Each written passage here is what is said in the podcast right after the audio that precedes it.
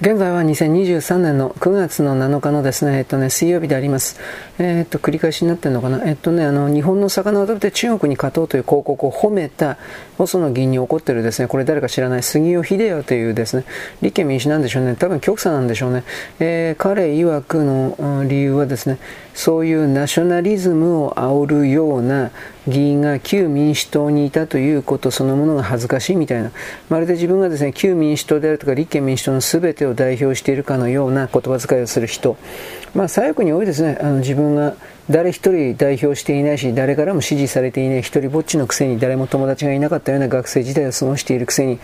大人になって議員という立場をですね、得た途端になんか自分は特別であるというふうな形で、まあ、よくわからないですけどね、まあ、だともかくこの誰、杉尾秀哉と知らないですよ。参議院議員長野県選出だそうです。じゃあナショナリズムを煽るとか、じゃあナショナリズムはダメだということを言いたいのかなと思うけど、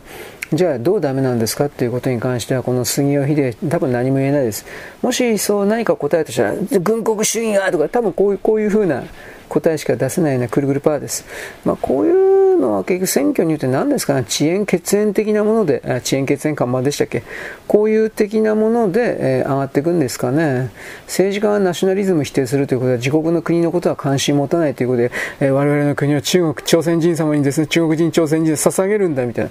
こういうことなんでしょ結局は。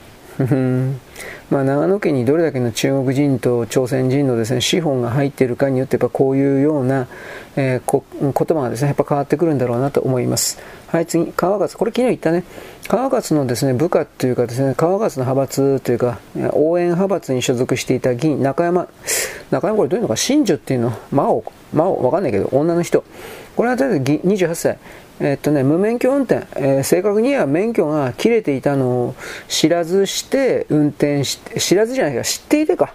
知っていて運転していた、で免許の更新も行かなかった、本人は行けなかったと言ってるけど、そのまま結果結果論ですよね。行かなくちゃいけなかったんだから。あとは確か免許って延長の手続き手続きの延長の手続きみたいなことできなかったっけ、なんかあったような気するんだけど、わざと執行届を出すみたいな、これ裏技だったかななんかこれやっちゃいけませんよみたいなこと言って、なんかよくわかんないけど、でそのことに関してですね、川勝の不信任が通る可能性みたいなこと言ってるけど、本当にどうかわかんないですよ。これは川勝の不信任が通る可能性が言ってるのは渡辺戸締さんですね、言ってるけど、まあこういうのってそんなね、僕たち何にしたって僕たちの都合よく物事が動くっていうことはまあまあないんで、どうせあの静岡の経済界の方々がこれを抑えるんじゃないかっていう、まあ、これは言いましたね。あのね、正義を求めてる人にこんなこと言っちゃいけないんだろうけど、まあ、何が正義か知らないけど、正義はへっちゃらで負けるんですよ。悪がのさばることはへっちゃらであるんですよ。それを踏まえて現実って言うんです。だからあのー、特にあのアメリカ人のキリスト教系の女、まあ、イスラム教もそうだけど、宗教にちょっとあの脳みそやられてる人っていうのは、正義が必ず勝つというふうな考え方で世界を見る人が多い。でその正義というのは、神が裁断を下された正義という意味であり、神がこれを正義と、うん、決めたのであればそれは正義なのだから、えー、それは勝つのだみたいな、大体こういう心のパターンが心の奥底にあるんだけど、それがあまりにも非合理的な場合におけるノーという、ダメだ、いや、それは違っているというふうな、うーん、自己を獲得していないようなところから来る言葉がゼロだっていうのは、僕はやっぱ相当問題だと思います。なぜならば我々は、私はやっぱり私なるものなんです。他の誰にもですね、自分の判断というものを、それが間違っているのはどうだろうが、丸投げしてですね、お伺いを立てる、忖度するような犬、泥でできた犬になってはいかんのです。人間のこのに、特に日本そうかもしれないけど、人間の形をした犬が多すぎる。しかも泥でできている。ほっといたらグズグズと崩れるので、えー、形を保つために他の人々からエネルギーを奪ってばかりいる。そういう概念を、あくまでモデルですが言うわけです。はい、えー、っと エフエヌエヌ 昨日言いましたね、えー、っと重機を使った工事を全く許可していないのに、勝手に解体業者が、えー、っと建て壊しをやっている。でその建て壊しの段階で隣のビルに傷をつけているとか、そういうことをやっている。で現場にいるのはクルド人だった。でそのクルド人の、えー、これ一人親方か、まあ、孫受けか知らんけれども、そういう、うん、なんていうかな、業界、あの元請けがあって中請けがあって、この中請けの業者はまず中国人、中国の建設会社で、その中国の建設会社が自分で動かずに、さらに一人親方か孫受けのクルド人に投げている。だからこの構造を作って、えー、なんていうかな、奴隷をですね、あのー、上手に使って自分は働かずに金儲けをするという、まあ、中国人朝鮮人がですね、例えば農業研修生であるとか、ああいうところの領域でもへっちゃらで使っていることが、けんこの建設業、いわゆるあの産経と言われている職場で、その構造が山ほどあるんだということは僕たちは知っておくべきです。あの仕事がきつすぎて逃げたベトナム人研修生がどうとかっていうところの、そのオーナーは誰なのかっていうことは、えあなた僕たちはそこにあの心を至らせないようにしてきたけど、それらが中国人韓国人である場合が結構あります。本当の話で、でこういうこと言ったら人種差別が、はいはい、もう最近こう力入れるのめんどくせえや、はい言ってろ、あるんだよ。はい、次、あのレコードチャイナ、何だったかな、えーっとね、中国の新しい法律、中華民族の感情を傷つける服装禁止。つまりどういうことかというと、えー、日本のアニメのキャラクターコスプレとかなんかで日本の浴衣とかをしているだけで、これはよくわからんけど中国人の、えー、民謡プライドを傷つけるから禁止だ逮捕だみたいな。だけどそれらのあの具体的な基準ないんですよ。現場の人間に待たせ任せているということは、好きな好き勝手に言いがかりつけて逮捕だ牢屋というふうな、これ本当にあるということです。まあこれはスパイ防止法のといてもおいてもそれがあったから、そういうなんていうかな、間違った使われ方、私的な恣意的な運用使われ方当然あるでしょ。だって中国だもん。中国に法はないから、あ彼は法があるという、うん、ふりをする、偽装するだけではあるけれど、じゃあ本当の意味であのー、なんだろうね、彼らの言う法が我々の大多数派における西洋世界の法に準拠しているのか、全く準拠していません。中国人にとってだけ都合のいいこと言ってるだけです。いや本当にそうですよ。でもう一つはやっぱりあの、まあ、そういうのと大体双璧をなしているのはイスラム法なんですよね。日本に入っているクルド人たちは、我々は日本の法律に従わない、我々は我々だけで決めるとか言って勝手なこと言ってるけど、そんなもん通用するかじゃあ自分の国の国なんかないけど、あいつらはトルコに帰れ、トルコとかイランとかイラトルコとイラクとかシリアに帰れ。でそれができないから、だから自分の国をなんで作れなかったかって、本当の歴史を彼らはあのなんていうかな、学んでいない。肝心な時に逃げたんだよこいつらは、はっきり言えば。だからそれはトルコ人たちにですね、固く拙いトルコ語か何かで質問してみりゃいい。ああ、あいつらまた嘘ついてるのかよみたいな感じで何でも教えてくれますよ。まあこれ僕がやったわけじゃないですけど、そういうことをやった人がいるんですよ。あでそれらの一例見て、あやっぱりこいつら嘘好きだったんだ、朝鮮人と同じだったんだ、中国人と同じだ、まあ大体そういう風な全体相違ができておりました。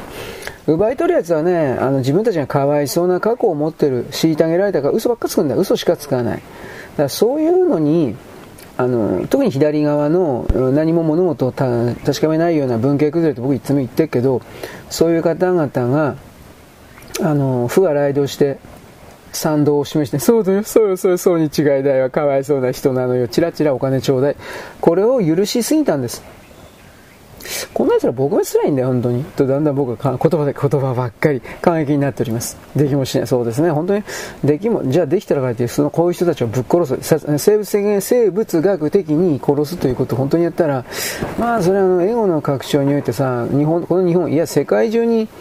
死死類類死体死体というようになっちゃいますね。この辺は難しいですね。まあ、やっぱりだからさ、口だけで言ってるだけで今は収めるという。ね、僕はテロリストではないので。はい、次。なんかクローズアップ現代。これ嘘つき番組ですよね、基本的にはね。で、ようわからんけど、女性の引きこもりがなんかどうのこうの。で、なんだっけ。えー、っとね、引きこもりで外に出られなくてで、えー、自分の部屋の掃除だけでろくじかんやっていた。いや、なんできるわけねえだろ、お前。なんでそんなへっちゃらで嘘つくの？しかもですね、僕はここだ、これを言うとね、女の人怒るんですがね。まあ、言わ、言わ、言わなくてはいけない。女掃除しない。女の汚い。女整理整頓できない。女掃除する暇あったらお菓子食ってる。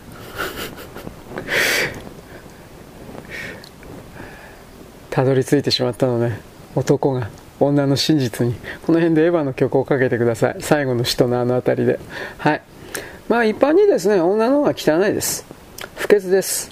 えー、体洗ってません。体洗ってないからですね、化粧水、香水をいっぱいつけます。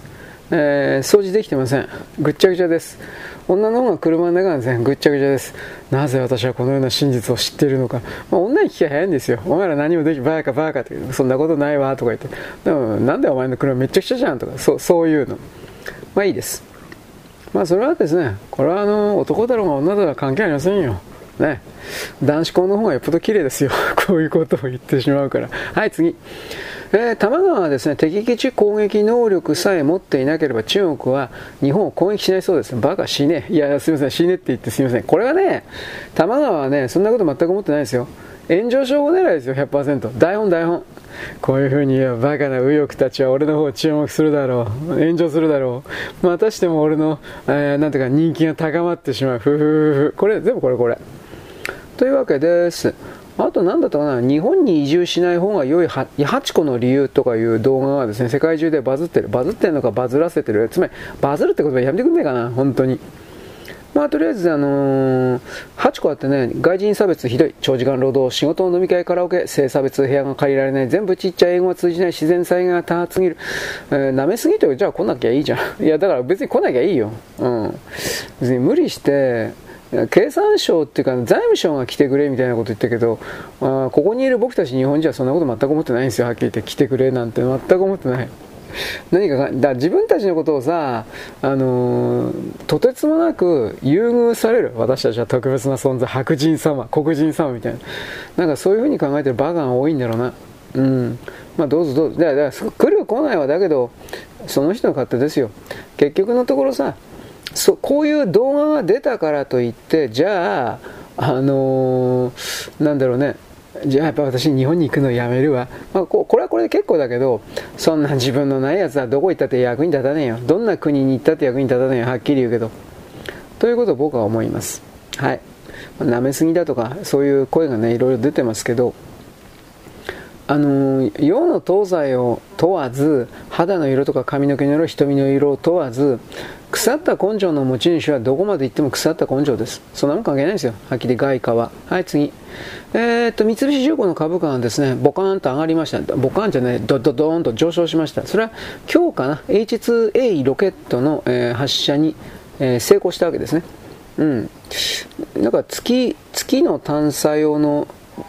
探査機なんか乗っけてたっていうんでしょう。僕は詳しく知らないんだけど、まあ、この間ほら エイチスリー 失敗しちゃったんで、やっぱりそこから考えたときいい、いい話ですよね。うん、株衛星、フェアリング、分離、順調だ。非常にいい、いい話です、はっきり言って。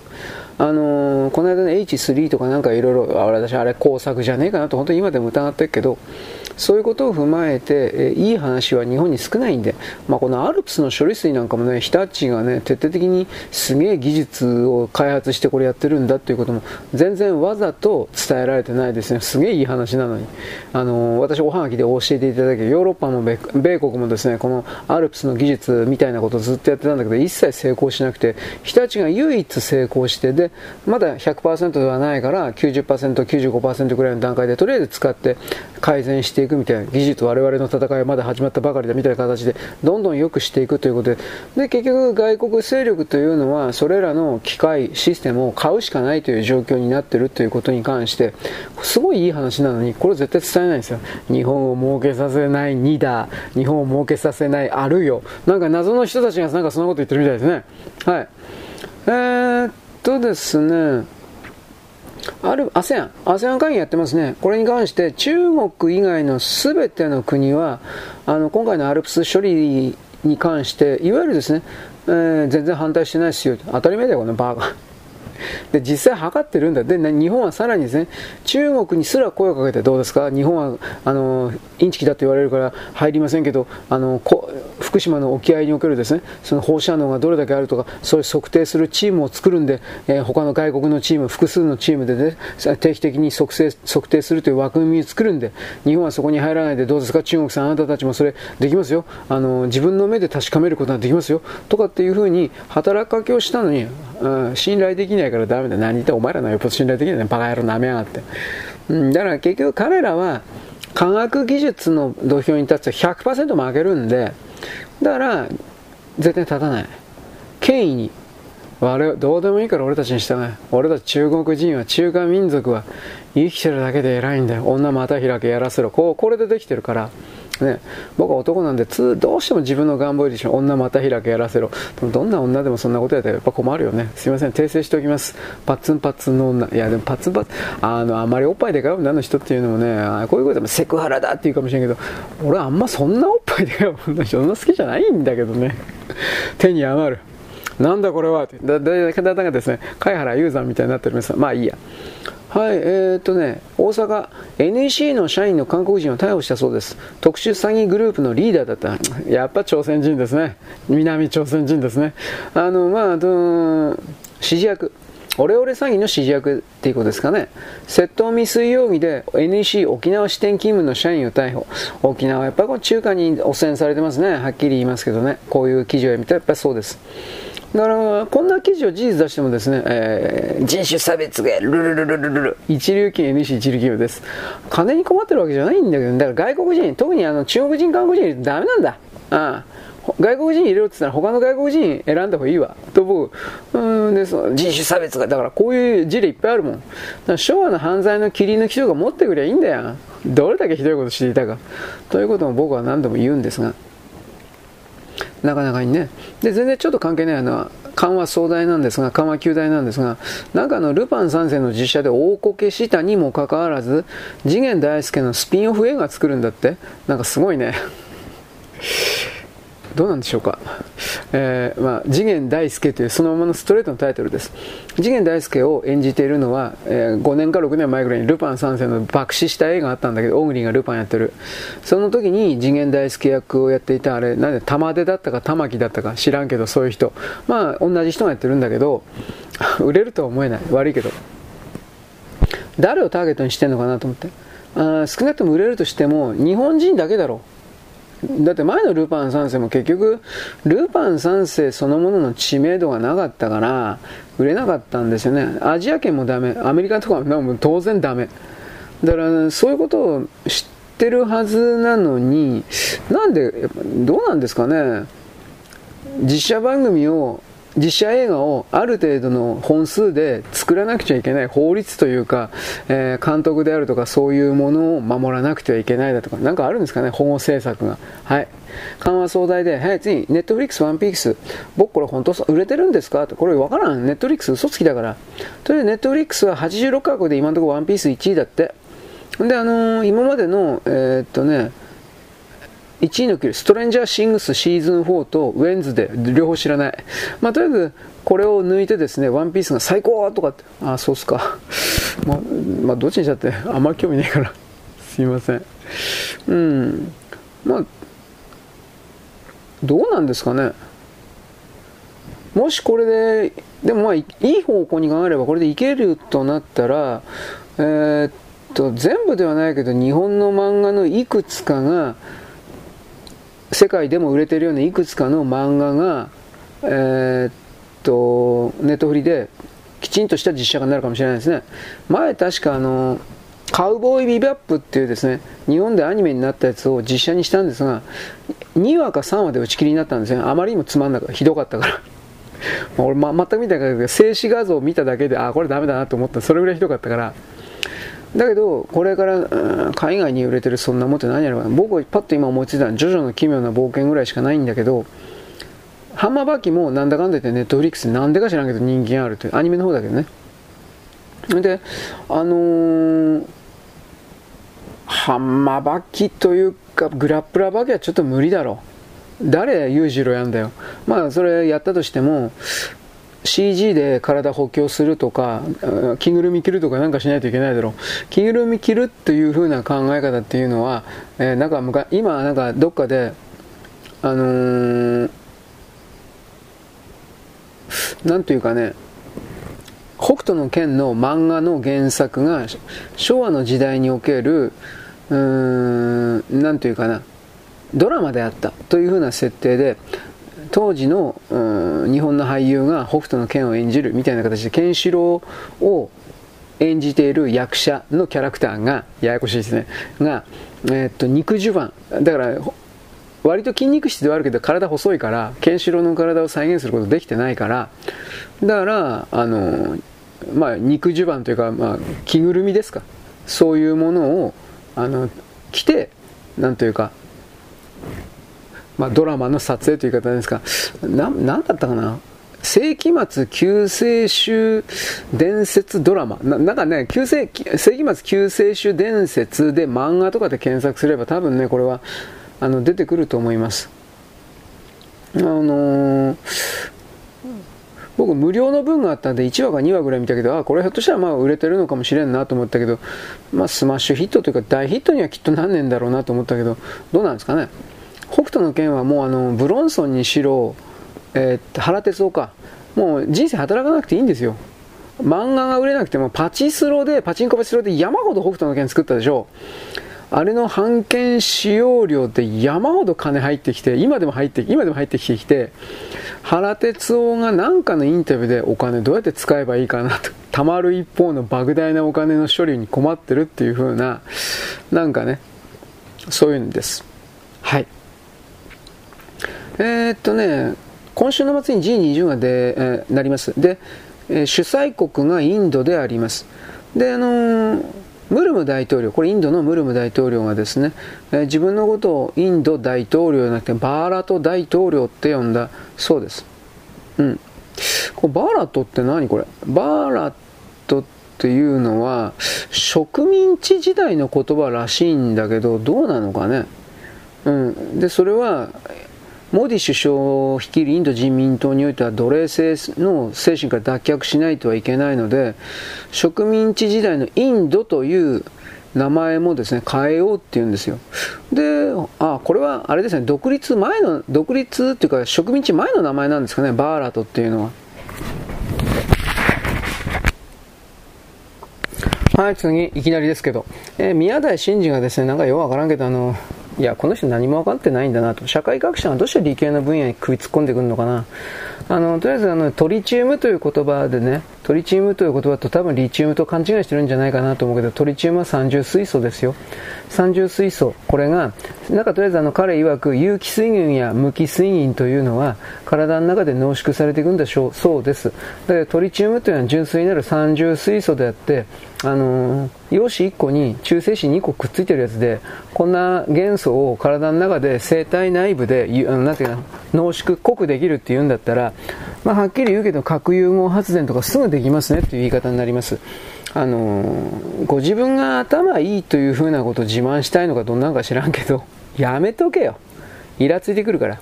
と僕は思いました。はい、次。中国人の、ね、男が ユーチューバー が日本のミシュランの三つ星の高級の寿司の店で寿司一個一個をですね放射線測定して血圧がさんばいになったような気がするという動画をわざわざ上げてます。まあ、結局これ血圧うんのは知らんけれども、自分のところの上海とか北京とかのビル、たビルとかさ 海, 海岸とかいろんなもの測ってみればいいんじゃない。ガーガー鳴りっぱなしですよ。だからなんだろうね、そういうことをやりゃやるほどドツボにはまってるような気するね、彼らは。あの外側から科学の目でなんだろう検証された時に、うーん本当にやってることはドジン以下ということに関しては、なんか自分自身をもうちょっとあの振り返った方がいいんじゃないかなというふうに。はい、次。えー、と石井高橋さん、これクルドの問題をやってますね。えー、っとなんかね日本に送る川口ですね、クルド人、ほらさっき言ったの下請けがどうとか解体業者がどうとか法律守ってないとかうんぬんかんぬんで、あのー、それに関して石井隆明さんに関してかな、あのー、脅迫が来てますね。クルド人に関するツイートを全部削除しなかった場合何が起こるかについて私たちクルド人の責任は負いませんと、あなたの名前と写真は明らかで私はあなたににじゅうよじかんの猶予を与えますみたいな脅迫ですね。ところが石井さんこれ言ってますね。あのー、石井さんを脅迫したクルド人ふたりがもはや警察に監視されている状態なんだということで、これに関してはですねどうだろうね、どうもこのクルド人のツイートとかなんかそれを見る限り彼らというのは口ばっかりですね、基本的には。で自分一人では何もできないから徒党を組んで、えー、ごじゅうたいいちみたいな形で絶対的優位性を持った状態でたった一人を脅し続けるというか、なんかそんな感じですね。あやっぱ朝鮮人と全く一緒ですね。だから朝鮮人、中国人と全く一緒ですね。この精神の形がということで。だからそういう人たちが自分の国なんか作れたわけがない。僕はここまで行きます。なぜなら韓国人、朝鮮人というのは僕たち見てるからです。李氏朝鮮がどうのこうのといったところで、それは結局彼らが本当の意味で自分で作った国だと言ったらそんなことは全くないということがわかるわけです。まあ過去、いろいろ過去の歴史を調べてください。もういい加減めんどくせえ。はい、次。あの共に民主党の偉い人代表、イ・ジェミンとかイ・ザイメイ代表というのが、まあ、とりあえず日本の、えー、処理水の海洋投棄をですね、訴えるみたいなというふうなことをですね、えーっとね、アイエムオー 国際海事機関に送ったというふうに、えー、送ったんですが、この アイエムオー というところはすぐ返事が来て、事実上投棄ではないんだと、うん、あのー、全ての国際法に所属、なんていうかな、守った状態で、あの日本は海洋投棄を行っていると、何の問題もないと、あなた、あなたのご懸念はですね、全く間違ってますよ、うふふみたいな形で反論が来てます。この李在明とかっていうやつ、あの飯食わないとかハンストなのかめとかで何か言ってるけど、昼だけのハンストですよね、確かね。夜になったらハンスト止まってる、いや夜飯食ってんだよな、全然へっちゃらだよな、バーカ。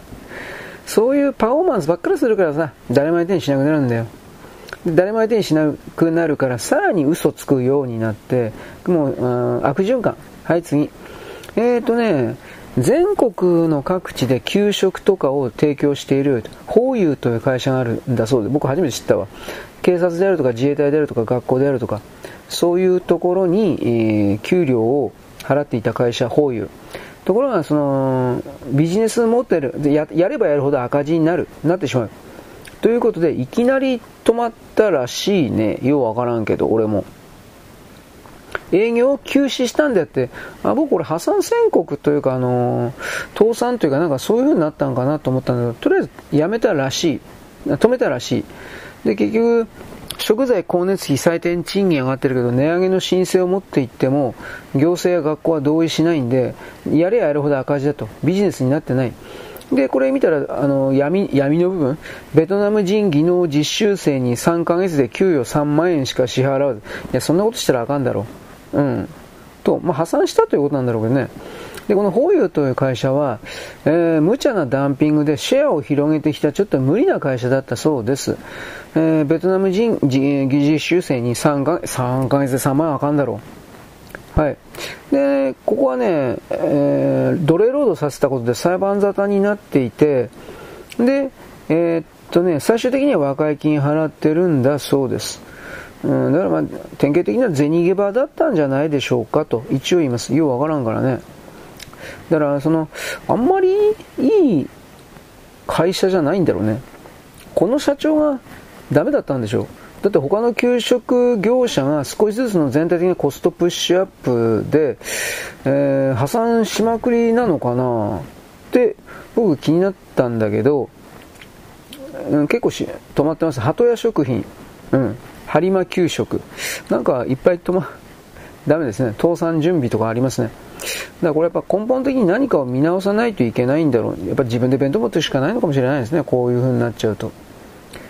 なんか当たり前だと思うものが当たり前でなくなる状況にだんだんいってますね。今までの既存の常識では考えられないような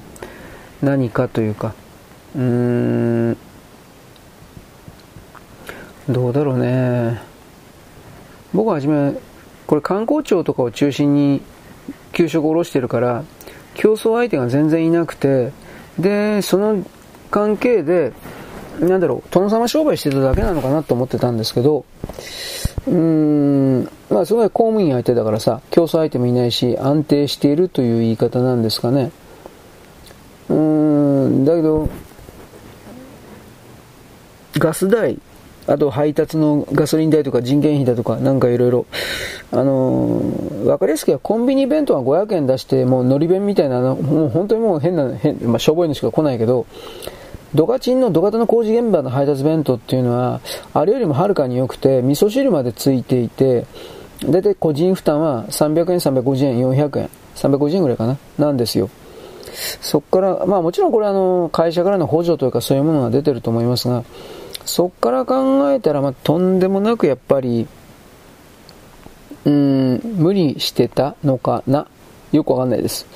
と一応言います。わかんない。うーん、どうするんですかね。で、ここにホーユーに頼んでいたところは本当どうするのかなと思います。まあ今のところなんか弁当、他の業者から弁当を取るとかなんかいろいろ言ってますけどね。はい、次。中国でインフラ投資会社の融資平台というのは、これは地方の共産党がなんかいろいろ関わってるような、えー、不動産詐欺っていう、僕詐欺まで言うけど、なんですけど、この融資平台というので、要は借金、結果、結論これはにせんちょうえんの借金あるんだけど、これどうすんのって話です。うーん、まあどうにもならんだろう。返せないでしょ。何をどうしたって。だからそこからどうなっていくのか。うーん、まあゾンビ物件が増えて、もちろんそんなもの買う人は誰もいなくて、で、これ地方の共産党が絡んでる物件、あの案件でありますから、うーん、まあ地方の共産党がね、えー、っと、その地方の省の、学校の先生の月給、うん、ほとんどゼロにしたり、ボーナスゼロにしたり、山ほどね、変なことやってるんですが、今でもやってるんですが、そういうことがさらにひどくなっていくんじゃないんですかね。冗談抜きにさ。そもそもが、それでも、これらの不良債権というのは、何をどうしても一旦表に出して、で、その損金を、なんだかんだ言うけれども、処理しないことには、これどうにもならんので、どうするんですかね。いや、俺もわかんない。だからこれ前にも言ったけど、一番あり得るのは特性例。うん。借金は貸した方も借りた方も全部、全部なかったことにすんの。うん。ビルとか残る、ビルとか廃墟とか残るかもしれんけど、全部なかったことにすんの。んで、あのー、なんというか、中国人、中国国民の、例えばにせんまん、さんぜんまん突っ込んだという人は、全部泣いてもらう。知らない。何それ。ん？そんなことは聞いてない。もうこれで全部チャラ。問題はやっぱそういう特性例出して、海外をどうするかだけですよね、これ。まあドル建ての部分。それの処理が、まあ一応、この間カントリーガーデンだったっけ？グリーンガーデンだったカントリーガーデン。これは、債権者が借金してる、うん、払わなくちゃいけない人がせんにんいるとしたら、せんにんのうちのじゅうにんだとかじゅうごにんぐらいの人だけは、あのー、借金の延長というか支払いの延長、返済の延長というものを言って、そしてなんだろうな、それは飲んだらしいんですよ、じゅうにんかじゅうごにんは。だけどその残りのはちじゅうにんきゅうじゅうにんの人はあのー、なんていうか、いや納得できない。いやそうだろうね。だって そ, それらの人々はそういうお金が返還されるということをあのベースとして、えー、経営を組み立ててるわけですから、帰ってこなかったらそれは連鎖倒産するわけですよ。だか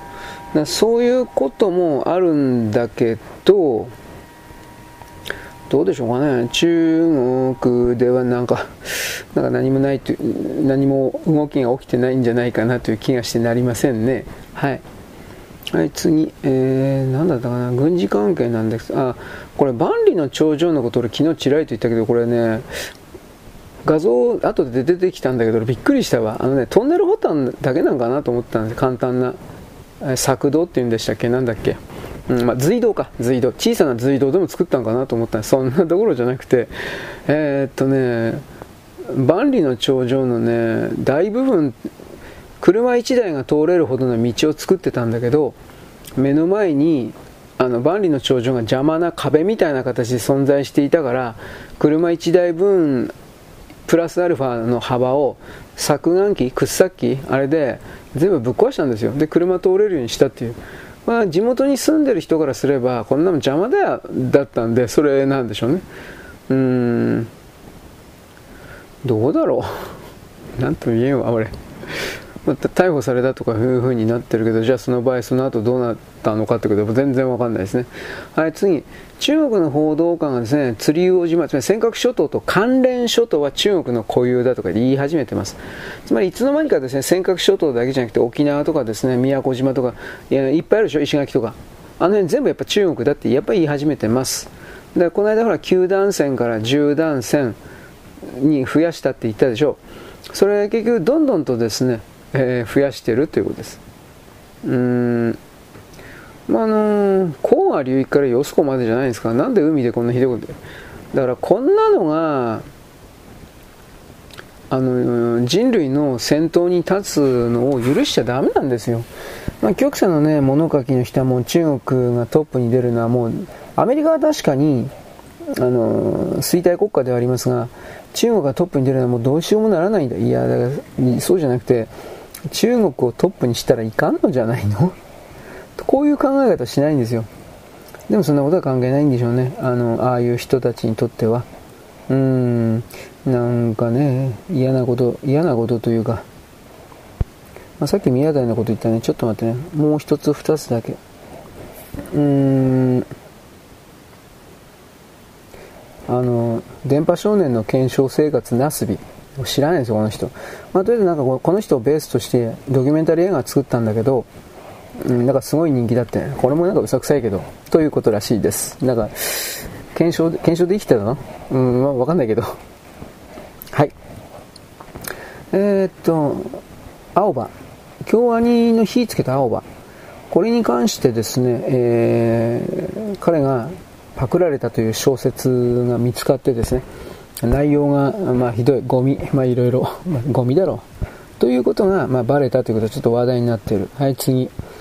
えー、っと中国の不動産業者はビル建てても誰も買わないから資金繰りに困ってなんかブツブツ交換になってる。なんかニンニク一袋で一部屋あげるだとかなんかめちゃくちゃになってるわ。うんあの今一部屋契約したら二部屋つけるとか意味わかんねえはい次、今ヨーロッパで、えー、自動車の国際ショーをやってます。電気自動車を中心としたような感じのショーなんですが、であのー、ベンベイが次世代の電気自動車を発表したんですけど、いやその画像、まあ、ベンベンベイ、えー、電気自動車ででベンベイ電気自動車次世代とかでやら多分ね検索で画像出ると思うけど、ちょっとこれはひどいなと。デザインがひどすぎるゴミ。うん、まあベンベって昔から前のほらフロントグリルのあのしましまのとこあるでしょあ意味わかんない、なんであんなひでんのかなと思うけど、あれがだからだんだんとひどくなるという風なデザインがねあのいろいろ出てるんですけど意味わかんねえまあこの全部しましまの車みたいなのねいろいろ画像出てますよ。まあでもこの電気自動車ひどいなと思うわ。でもあのー、さんじゅうねんぐらい前からもうドイツの工業神話って、ね、もうぶっ壊れて崩壊してきて、いわゆる先端工具とかいろんなものが日本製に変わってる事実があります。でドイツの中で自動車が焦げたら国家が間違いなく焦げるんで、何が何でも持たせようとはするけど、でその日本を、ね、潰すためにガソリン車からガソリンで勝てないからあの電気自動車にという風にやって、あの手この手で邪魔したんだけど、日本車排除でこれヨーロッパ全部で邪魔したんだけど、あのー、今度は電気自動車だとかって言いながら結局のところですね、あのー、中国に今度は全てやられているという状況で、そんなもん何やってるか分かんないじゃんという風な。はいまあどうかな、電気自動車問題あるから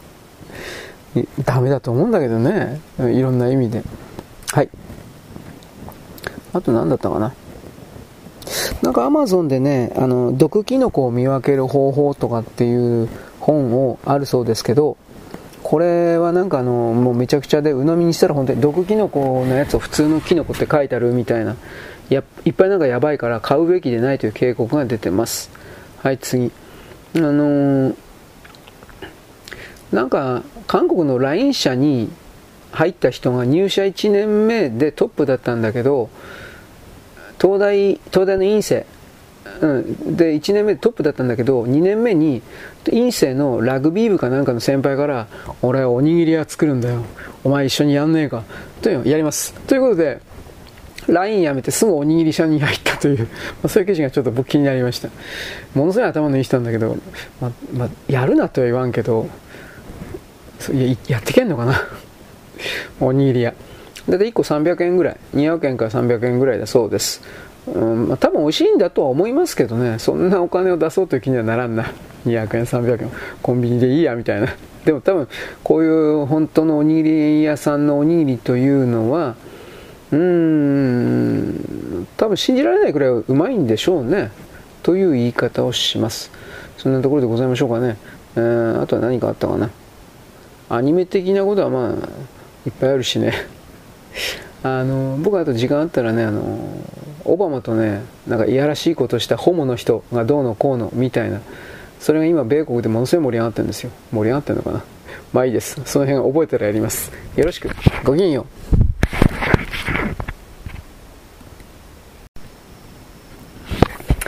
現在はにせんにじゅうさんねんのはちがつからくがつのですね、むいかやなのかです。えー、なんていうかな。今今度は文章をですね、編集しながらやってます。もう、もうめちゃくちゃですね。今やってるのはですね、朝日新聞がですね、あのー、なんだっけ、福島のお魚をですね、自衛隊であるとか、ああいうところにですね、えー、給食というか配信、配信、配信じゃないか、まあ、そこに使おうみたいなこと、これはいけないこと、軍国主義だみたいな、えー、そうかな。単純に余ってる魚を日本国国民で食べるということがどうしてそれが軍国主義的なものなのかなと。ナショナリズムを煽る、まあ、政治家はナショナリズムを煽るなっていうことは、それは結局あのこの国を、私たちはこの国を売り渡すみたいなことを言ってるわけだから、そんなことは軽々にして軽々しく言うもんじゃないと思いますけどね。立憲民主党の議員なんかそういうバカ本当に多いですね。じゃあナショナリズムが、じゃあ国がなかったらお前らみたいなバカはどうやって生きていくの、本当に。食料もエネルギーも水も電気も確保できないお前らはどうやって生きていくの、本気で。だから何もできない人が他のたくさん現場で働いている人たちよりも、あのー、偉いんだというふうな、命令を出せるんだというふうな、そういう考え方本当にやめていただきたいですね。僕はこれいつも言うんですけど、はい、えー、っとなんだっけ、松野さんでいいのかな、これ松野あ松野官房長官ですね。中国が発表したきゅう断線、じゅう断線のね、これらのことを言っております。うん、えー、っとね、これはまあはっきり言って何でもいいけど、中国人が心の中に皇帝制度というものを絶対隠さねえから、で、永久にね、えー、治んないと思うんですよ。皇帝制度というのは、これ中国人の石兵さんの説明が一番分かりやすいなと思ったけど、皇帝というたった一人の人間が全ての存在を所有物として持っている世界なんですよ。ポケットの中に全ての世界が入っているの。地球環境であるとか、宇宙であるとか、太陽そのものも、何もかも、宇宙そのものも、何もかもがとにかくその皇帝というものの所有物なんですよ。そういう世界のこと、皇帝制というのは。で、中国はあのーまあえー、王朝から一応建前上の自由主義体制、国民党ですね、やって、で今 中, 中国人あの中華人民共和国という社会主義体制やってるけど、これは看板変わってるだけで、外側に着ている服装が半袖から長袖になったとかになっただけで、結局のところ心の中にある、体の芯の奥にある皇帝性というものを、えー、捨ててないし変えてないんですよ。結局これはですね、あのー、なんというかね、その全てが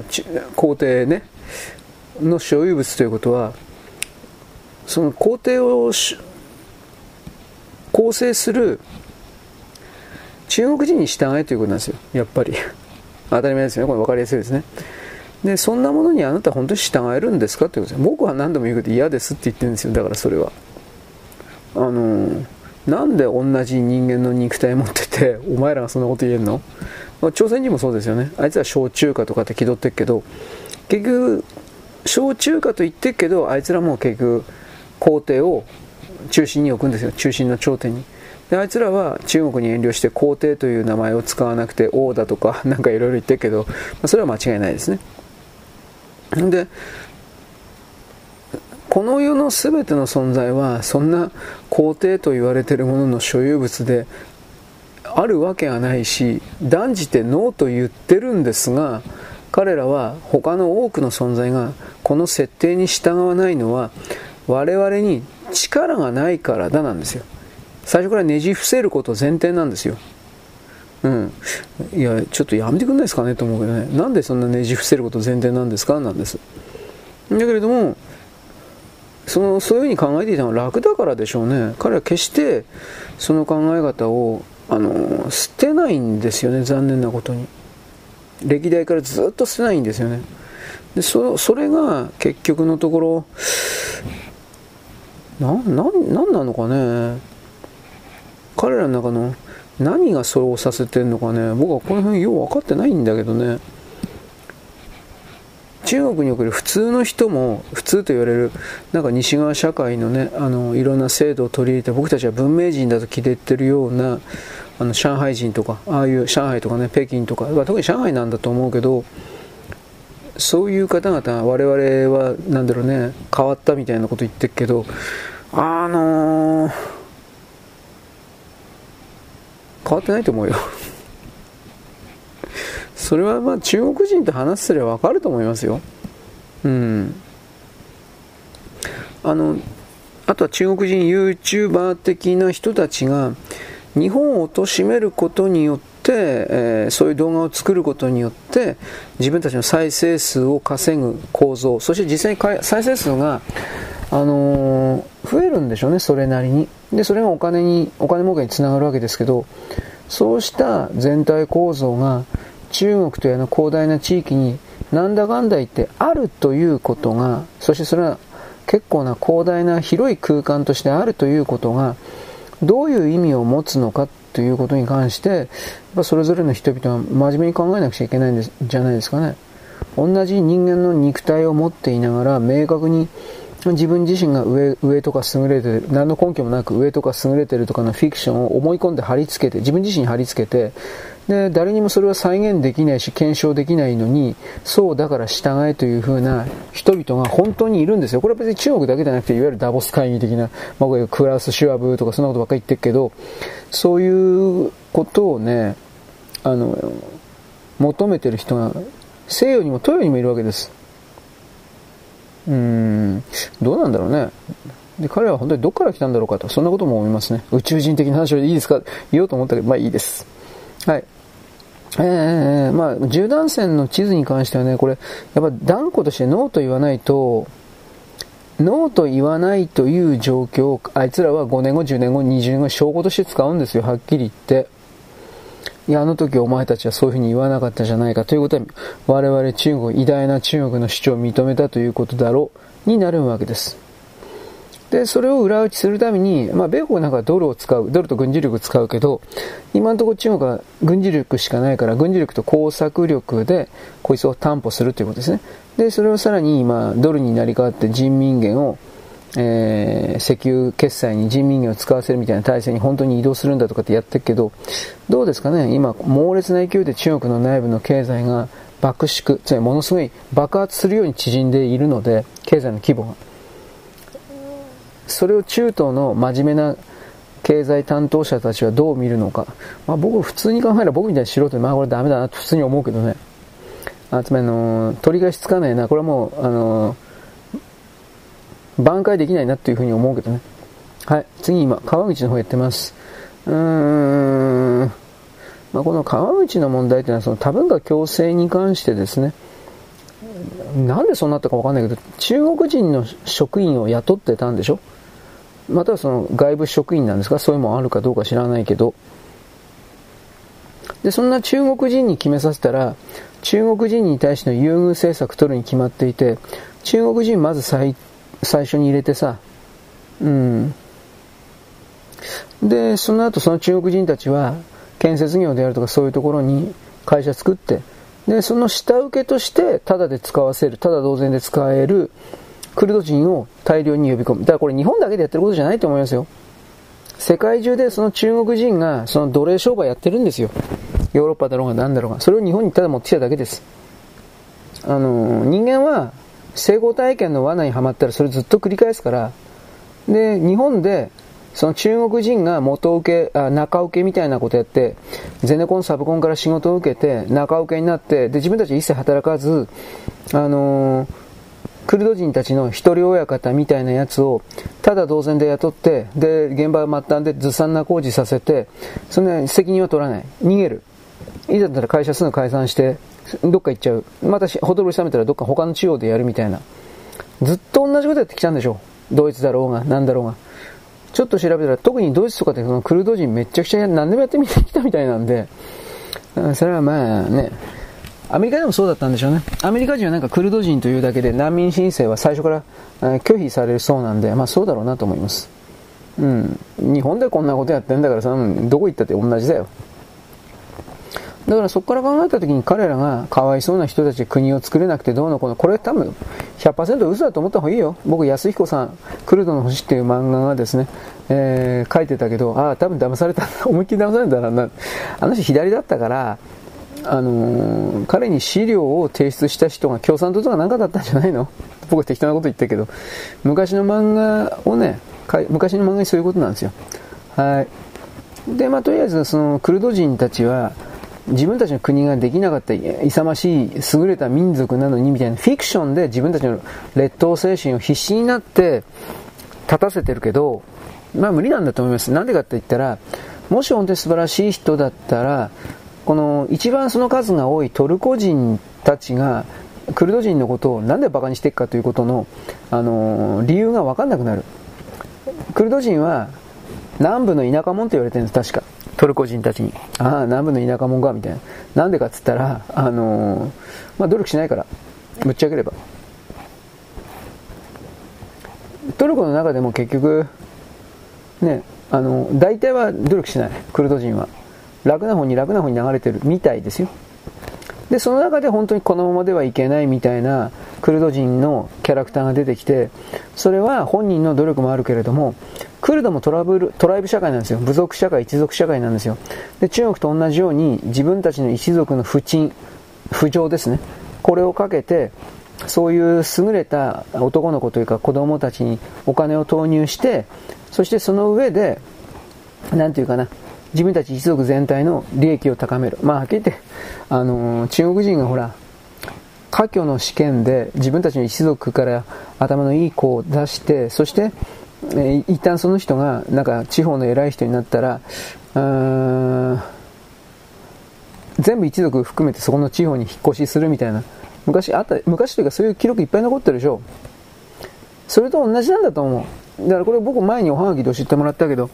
一人成功したらその一人がファミリーを呼び、呼び寄せるんだけど、一族部族を呼び寄せるんだけど、 A というファミリーな A というファミリーで、あのー、その A というファミリーに対抗するような B というファミリーが入ってきたりしたら、よその国でその A というファミリーと B というファミリーが勝手に喧嘩するんですよ。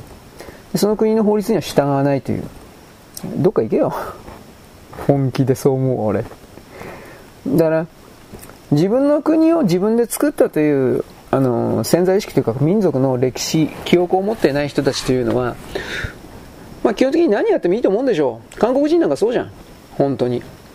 まあ、中国人もそうですね。中国人も自分で勝手に、えー、中国、中華人民共和国、建国とか言って、あれ全部アメリカに投げつけ、投げ与えてもらったようなもんですよね。古事記というか、古事記、あの、朝鮮はもっとひどいけど、韓国はもっとひどいけどさ。そういうことの真実を見つめずにやってきたから、あいつらおかしくなってる。うん。まあ、台湾はまだ、だ、あいつらもだいぶ嘘ついてるけど、自分たちの建国の歴史をそれなりに、あのー、正確に教えてるので、まだそこまで行ってない。でもまあ台湾人の政治的な考え方含めだいぶ遅れてるなとは思うけど、所詮中国人だなと思うことだいぶあるし、あ、だから強いものには従う。うん、面従腹背をさらに上手にやっているという言い方です。だから僕は、僕は他の人とあなたと違ってですね、あの、あんまり台湾にそんな親しみであるとか、完全に味方だとか、そんなこと全く思ってないんで、うん、あいつらどっかで裏切るんですよ、そんなもん。所詮中国人だから。本当に。だから、なんでこんな考え方をしないのかな。同じ言語で読み書き思考してるやつらが違うわけないじゃん、基本的に。うん。というわけで、えー、えー、今どこやってんのかな、ちょっと待ってね。ああ、習近平さんが G、ジーにじゅう 含めて外遊あんまりしなくなったって話ですね、外側に。ジーにじゅう は、プーチン大統領も戦争中だから参加しないっていうことなんですけど、プーチン大統領は戦争中だから当然としてそれに全振りしていくからね。習近平さんは多分本当に内部の経済がやばくて、そのやばくなっていく経済に連動して、あの中国の国民が、あ、いやまだ暴れてないけど、暴れることは絶対ないと思うけど、中国のあれだけの強い監視体制の国になってるからないと思うけど、そういうことがあのあり得るからやっぱ居座って残ってるというか、なんかそういうことじゃないかなと思います。なぜならば今のチャイナセブンというのは全部茶坊主、忖度の犬ワンワンしかいないんですよ、本気で。で、あのー、そういう状況で自分が習近平主席に気に入られるという、あのー、ことしか考えてないんですよ。そのことによって自分の、あのー、月給を上げる、地位を高めるという、そ、そんな、そんな人たちにはっきり言って。うん、だから本当にね、習近平主席は何もかも自分で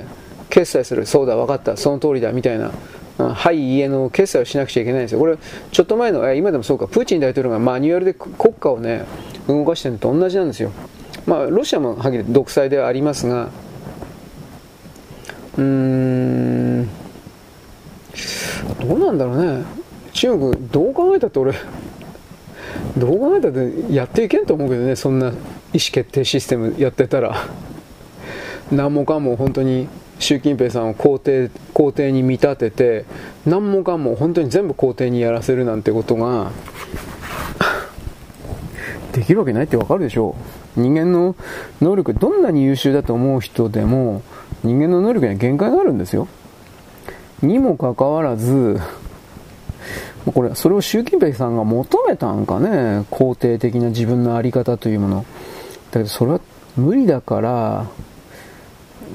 なんか早急になんか本当はどっか変えないといけないのかなと思います。はい。で、今あのさっき言ったうなぎの方行ってます。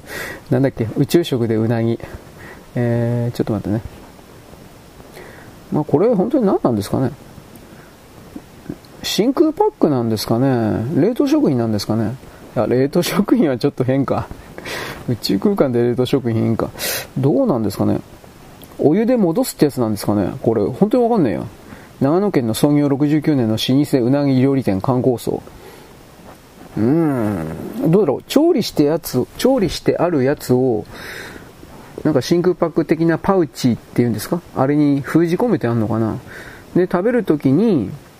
それを、まあ、加熱できるのかな、電子レンジ的なもんあんのかな、スペースシャトルというか、それぐらいはなんかありそうな気するけど、電子レンジ的なものに入れて、えー、加熱して、で、その袋パチンと開けて、スプーン突っ込んで食べるのかな。ちょっとわかんない、本当に。お湯入れる、カップラーメン的にお湯入れるというのでは多分ないだろうとは思う。宇宙船だって無重力、無重力空間だから、無重量か空間だから水こぼれたら大変なことになるじゃん。これどうなんだろう本当に。はい。えー、っとね、今町山の方行ってます。えー、町山、これ映画評論家、これ知らないぞこの人、誰これよく詳しくは知らない。でもファンがいるんでしょうね、これきっと。 さ, さっきも言ったけど、アメリカ展望だったかなんか、そういうの ビーエス の朝日か ティービーエス かどっかでやってるそうなんですよ。うん、あのー、でも少なくとも原子炉関係とか知らないですよね。うん、原子力物理学なんてことは絶対知らないですよねこの人。宮台とかもさっき言ったけどさ、なんで口出ししてくるのかなと思って。だから結局自分には権威があるから、どんな間違ったことを言っても大衆は自分の言うことを聞くと思っているっていう、そうしたとてつもない傲慢がなければ、そんな怖いこと普通できないけどな。僕はそれを思うんですけど、へっちゃらでやってますよね、左の人たちって。あの、この人たちだけじゃなくて、朝日新聞の記者だとかそういうのも含めてさ。はい、次、いきなりですけど、えー、朝鮮日報伝えてます。ドイツがね、あのー、ドイツのどこだったかな、まあ、ドイツのサンスポみたいなとこが、とりあえずもう経済止まってます、助けてくださいみたいな、ショッキングな、それをですね、記事を出してました。ショッキングつったってお前、ドイツはお前ね、移民というですね奴隷労働、そしてロシアからのですねただ同然の石油天然ガス、そして安い金利、このみっつがあったから思いっきりですよ、俺の言うこと聞けやとブイブイ言わせていたわけで、それができなくなって全部が逆回転、移民はダメ、えーまあ、ドイツ人はもう反対してる、移民はダメ、戦争やってから石油天然ガスは安く取れない。で、金利は今アメリカの高金利もやるけど、アメリカあんだけ上げてるから基本的には全体、まあ欧州もそうだけどね、金利上げ、上げている、いいこと一個もなくて全部逆回転してる。そうなると経済というのは一旦そういう歯車が全体が大きく逆に回っていくと、これはもう取り返しがつかんというかバックできんというか、それが始まっていて、ショルツ本当に難しい舵取り、メルケルの後始末だよねこんなもん。メルケルが放漫系めっちゃくちゃなことをやったっていうことに関して、まあショルツどうにもできないんじゃないかなと思うけど、はいはい頑張れえイギリスにおいてバーミンガムとかっていうところが夕張市みたいに、えーっとね、破産宣言出したそうです。うーんうううちょっと待ってね。あ、まあとりあえずあの男女格差における女性の賃金を上げたということなのかな、これをようわからんけど、でそれをやった途端に全部お金回らなくなって、で一旦全ての給料を上げるとかそういう取り組みを止めたという、うーん収入に見合わないのに見合わない、えー、なんだろうな、市のバッキンガムにバッキンガムでよかったかしらに見合わないバーミンガムバーミンガムか、うん、ロンドンの次のにばんめに大阪みたいなところですねきっとね。であのー、労働党を中心にひゃくいちにんの議員だから労働党が過半数なんでしょうね。で構成で欧州で最大のあ左の赤い市なんですかね。で賃金格差、女性の賃金を上げるということをやったんでしょうね。でそのことで一気にバーミンガムの、うん、市の財政が回らなくなった、まあ、どんだけの男女の差があったのかなとも思うけど、多分大変なものがあったのかもしれない、これ分からんけど。でそこから考えたときに、うーん、まあ、世の中きれい事じゃないからねでなおかつイギリスって、ね、階級社会だからね、今クラスクラスなんとかクラスソサイティ違うから、まあ、今階級社会貴族とかいるその社会だから、その状況において多分女性の賃金も能力のある人はきっと高かったとは思うけど、いわゆるそれなりの一般職ですか オーエル さんっていうんですかジムっていうんですか、それは多分だいぶ低く抑えられてたんじゃないかなというふうなことを僕は想像します。あくまで想像 で, でしかありませんが、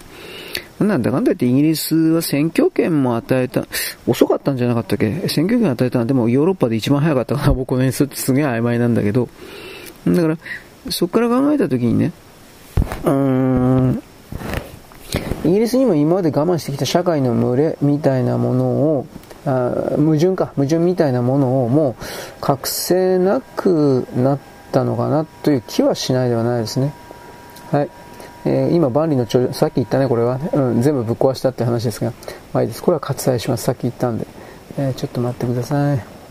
ちょっと待ってくださいなんかこれ シーエム 昭和の シーエム みたいなあったな、これ何だったな、ちょっと待ってくださいとか、なんかそういう シーエム か歌あったんですよ、外人が歌ってんの、わざとそういう片言の日本語を使うのは一時期流行ったのかなと思うけど、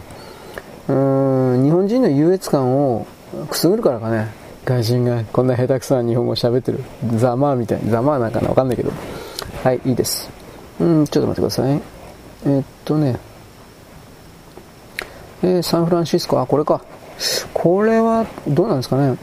自動運転サンフランシスコなんですけど、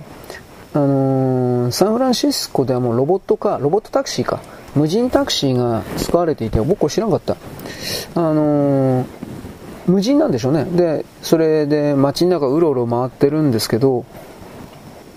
その無人タクシーさんだいあって、さんだいのうちにだいは救急車が入ってきた時に邪魔にならないようにどっか離れたところに行ったんだけど、残るいちだいが、あのー、道を結果的に塞いでしまっていたという、で救急車がそこを通れなくて困ったみたいな。でそれらは一連の街の監視カメラにも記録されているし、この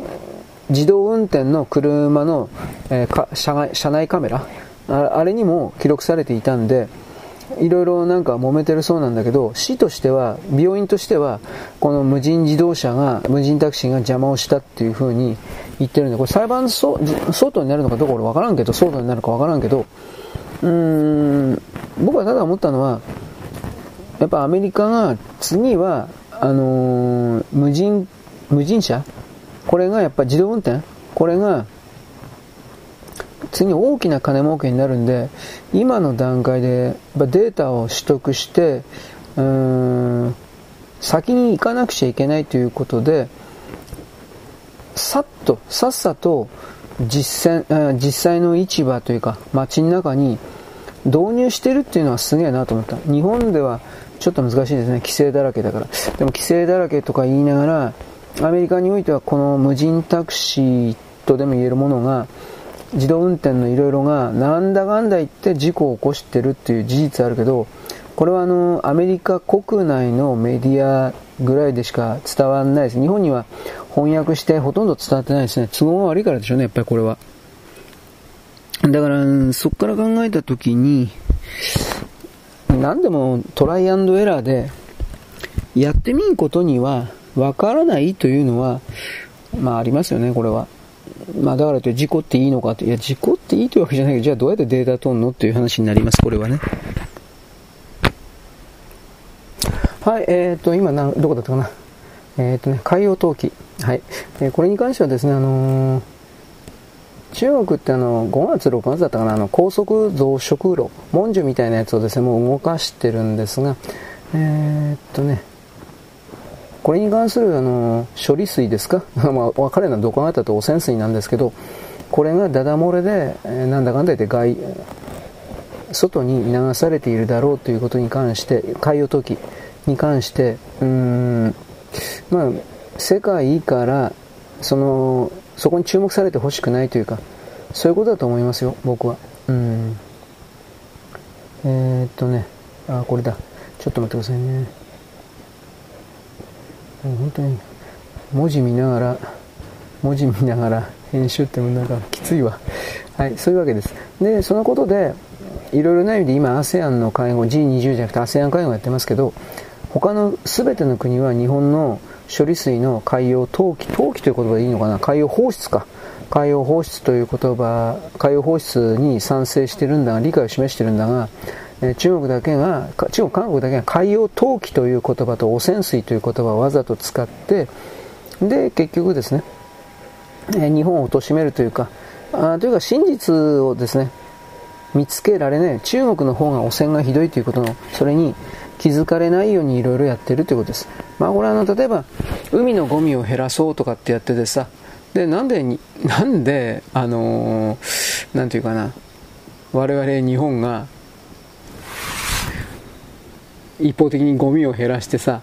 であのー、なんていうかな、他のとこは、つまり中国はゴミ減らゴミ減らさないんですかということのね、これみんな突っ込んでたんだけど、結局それも経団連的な人たちがやっぱ止めたんだろうね。はい。で、はい、次、今これホーユーという企業のことをさっき言ってます、えー、全国の観光庁とかに給食を卸していたというふうなね、うーん、何もせんでも多分ね経営は続いていたんだと思うんですよ。だけど多分競争がなかったから、この学校だとか行政体に給食を配給するとい う, うーんこと以外の事業をやってなかったんだと思います、おそらくは。でやっていけないから、ガソリン代とか電気代とかどんどんあ上がってんのに、それをコストを転嫁することができないので値段上げさせてもらいますというふうなことを多分言ったんだけど、あの結局それを拒否されてしまったんで、で今回ホーユーという企業はいきなり破産宣告を受けたという記事とそうじゃない記事があって、よくわかんないけど、まあとにかく給食作るのをやめちゃったという。で社長の言い分としては、やればやるほど大赤字でこんなもんやってられんというふうなことを言ってるわけ。うん、でもなんかこのホーユーというのはさっきも言ったけど、ベトナム人研修生を使って月さんまんえんしか給料払ってなかったとか、なんかとんでもない悪徳でもあったようなんで、あんまり偉そうなこと言えないんじゃない、言えないんじゃないかなという気は僕はしますけどね。はい。で、さっきも言ったけど、他の、とりあえずふたつぐらいの給食配給会社的なものも、えー、っとね、潰れてる。うん、まあ、この採算が合わなくなって。まあ、この武漢肺炎の時で、だいぶその武漢肺炎でも結局ロックダウンって言ったって学校だとかその自衛隊だとか警察はやってたと思うんだけどね。でもそれ以降におければ原油の値上がりかな、コストプッシュアップか、全てのものがあの値段上がってくるっていうか、そういうやつ、うーん、どうなんだろうね、本当に帳簿見てないからね。はい、次、ニューヨークでね、これ言ったかな、ニューヨークの電車の上でえー、てっぺんの上に乗っかってですね、で無謀な波乗りサーフィンみたいな格好というのをして、それと短い動画を上げて ティックトック かどっかに上げてお金つにつなげてる、なんかそういう子供が後立たなくてじゅうよんさいからじゅうろくさいのガキどもが結構死んでるという風なバカなことすんな、以上。もうめんどくせえからこんな難しいことは作る意味もね、そんなことするおめえが悪いわ、どう考えたって。これは大人の責任じゃねえよ、本当のこと言えば。うん、だけど最近の子供というのはとんでもないバカと、つまり理解力が全然ないこと、あと、えー、出来すぎくんみたいな優等生なんか本当に二極分化してる気がするんで、ちょっと良くねえかなと思います。はい、えー、これはこれなんだっけ、あ、習近平主席がね ジーにじゅう に参加しないということにおいて、うんうんうん、これね、もう一つは僕いろいろ探してみたけどね、中国のね支配層たちが本当の意味で中国から脱出しようとしてんじゃないかっていう、こんな計画立ててるんじゃないかっていう、これをですね言ってる人はいましたよ。あの日本沈没で沈没する日本から日本人脱出計画っていうのがあったでしょう。で、各国に散らばっていく日本人みたいなのがあって、これは実は続編が、えー、書かれております。小松左京さんが生きていた時なんだけど、小松左京さんも高齢で体力がないから構想だけ構想とプロットだけ作って、実際の執筆は、えー、当時の日本の エスエフ 作家の一番ではなかったと思うけど、どうかな、あれ谷公衆って呼ぶのかな、俺読み方知らないんだけど谷公衆にしとくけど、谷公衆という人に若手に書いてもらって、一応日本沈没だいに部っていうのがあります。内容知りません、僕読んでないからあるんだよ。うーん、で一応そこで各地域に散らばった日本人が、えーと一番日本人の比率が多いところで、独立国というわけではないけど自治区、自治区かな、なんかそういう闘争、日本再建計画かなんかそういうことをやり出してやり出そうとして、現地の政府と、うん、なんか罰金勃金と戦争という戦争というか紛争というかなってみたいな、なんか確かそういう筋立てだったと思います。僕あらすじぐらいしか知らないんですよ。いつか読もうかなと。そんなに評判も悪くないんですよ。うん、谷公衆はそんな下手くそな文章を書く人じゃないですから。で、小松さんも、うん、あれ完璧だとは言ってなかったと思うけど、まあまあこんなもんだみたいな褒めてたんですよ、結局。で、確かこの日本沈没だいに部っていうのは、その後の構想も小松左京は考えていて、だいさん部だいよん部みたいなものの構想があるっていう記事だけ読んだけど、それが具体的にどうなったか検索もかけてないか知らないんですけど、うーん、まあ、その後の日本人がどっか最終的に集まって日本国を再建するという物語だったはずなんですよ。うん、でそれに連動してなんだけど、確か僕のちょっと記憶すげえいい加減なんだけど、それに連動してという言い方か、全世界で日本沈没みたいなそういう地殻変動が活発化していって、であのー、なんというか他の国々の人々も日本ざまーとかって思ってたら、あの自分まさか自分たちの住んでるところがそんな風になるとは思わないまま、まあ、大量の人が死んでいくみたいな、なんかそういう筋立てだったんですけど、これが本当にあのー、実現化してない小説になってるのかどうかは僕は知らないんです。なったら面白いかなと思いますよ、これに関しては。はい、で今クラウス・シュワブとかその辺のこと言ってます。うーん、よいしょ。まああのあれも所詮なんていうか使われてるだけの人だろうな、これきっとと僕は思います。僕はでもあのハゲ頭のおっさんの顔見るだけでムカつくから見合い見合い努力してるんだけどね。はい、人間本当にダメだ、根性腐ってるのでね、なんだかんだ言うけど人の悪口ばっかり言うけど自分は正しいみたいな、正しいとは言ってないけど、俺もろくなもんじゃないとは言うけれども、そんな資格はないんだけどお前らはクズだみたいなこと言ってるようなもんだから、どうしようもないですねと言いながら、えー、それでもそういう自分のどうしようもない状態を理解しようとしているつもりではあるんですけど、分かったと断言はしないんですよ。うん、えー、ちょっと待ってね、あ、自分が何書いてるか分かんない。あ、今オバマのねオバマのホモ相手がね、タカ・カールソンの番組に行ってね、出てね、オバマあの汚いやつだとかなんかそういう、えー、校内性交であるとかそういうことにおける生々しいインタビューに答えていてね、でオバマだけじゃなくて他のやつもみんなホモなんだ、あとはね他の黒人女の子がにじゅうからにじゅうごぐらいの女性が答えていたけど、あの米国には地下トンネルがあって、そのそれはあの前から言われてたけど、本当に広い範囲で広い距離でつながっていて、それらの地下トンネルに誘拐された子どもたちが捕まっていて、そしてあのその子どもたちがいわゆるあの性の相手をさせられる、性奴隷ですね、要は小児性愛のこれらのやつらに性の相手をさせられる。で、私はつまりこの黒人の女の人はずっとそれをさせられてきたという証拠もあるとかって言って、なんかいろいろそれもね、これタッカー・カールソンではないんだけど、そういうところであの証言してさ、これも動画出てるんですが、 TikTok も出てるけど YouTube でも出てるのかな。うんで、まあ、僕は TikTok じゃないですよ、 YouTube で見たんですよ、あの Twitter なんだけど、だからそこを考えた時に本当のことをやっぱりいろいろ知っていかないといけないと思います。まあいろんなねあるけど、あとこれ言ってなかったな、えっと秋元秋元逮捕だって、うへあの再生エネルギーので、この再生エネルギー云々に関して、まあ、直近の話題は河野太郎なんだけど、あと林芳正なんだよね確かこの人。うーんで結局秋元は雑魚だから、明らかにこれではしごをかけてあのー、偉いやつ、まあ、どう考えたって河野太郎なんだけど、ひょっとしたら林芳正にもターゲット値が来てるのかなという気はしないではないです、うん、この人は林芳正も再生エネルギー関係でどうも深く関わってるようですよ。だから、まあ、利権なんですけど、はっきり言えば金ね、金儲け。だからそこから考えたときに、やっぱりその米国が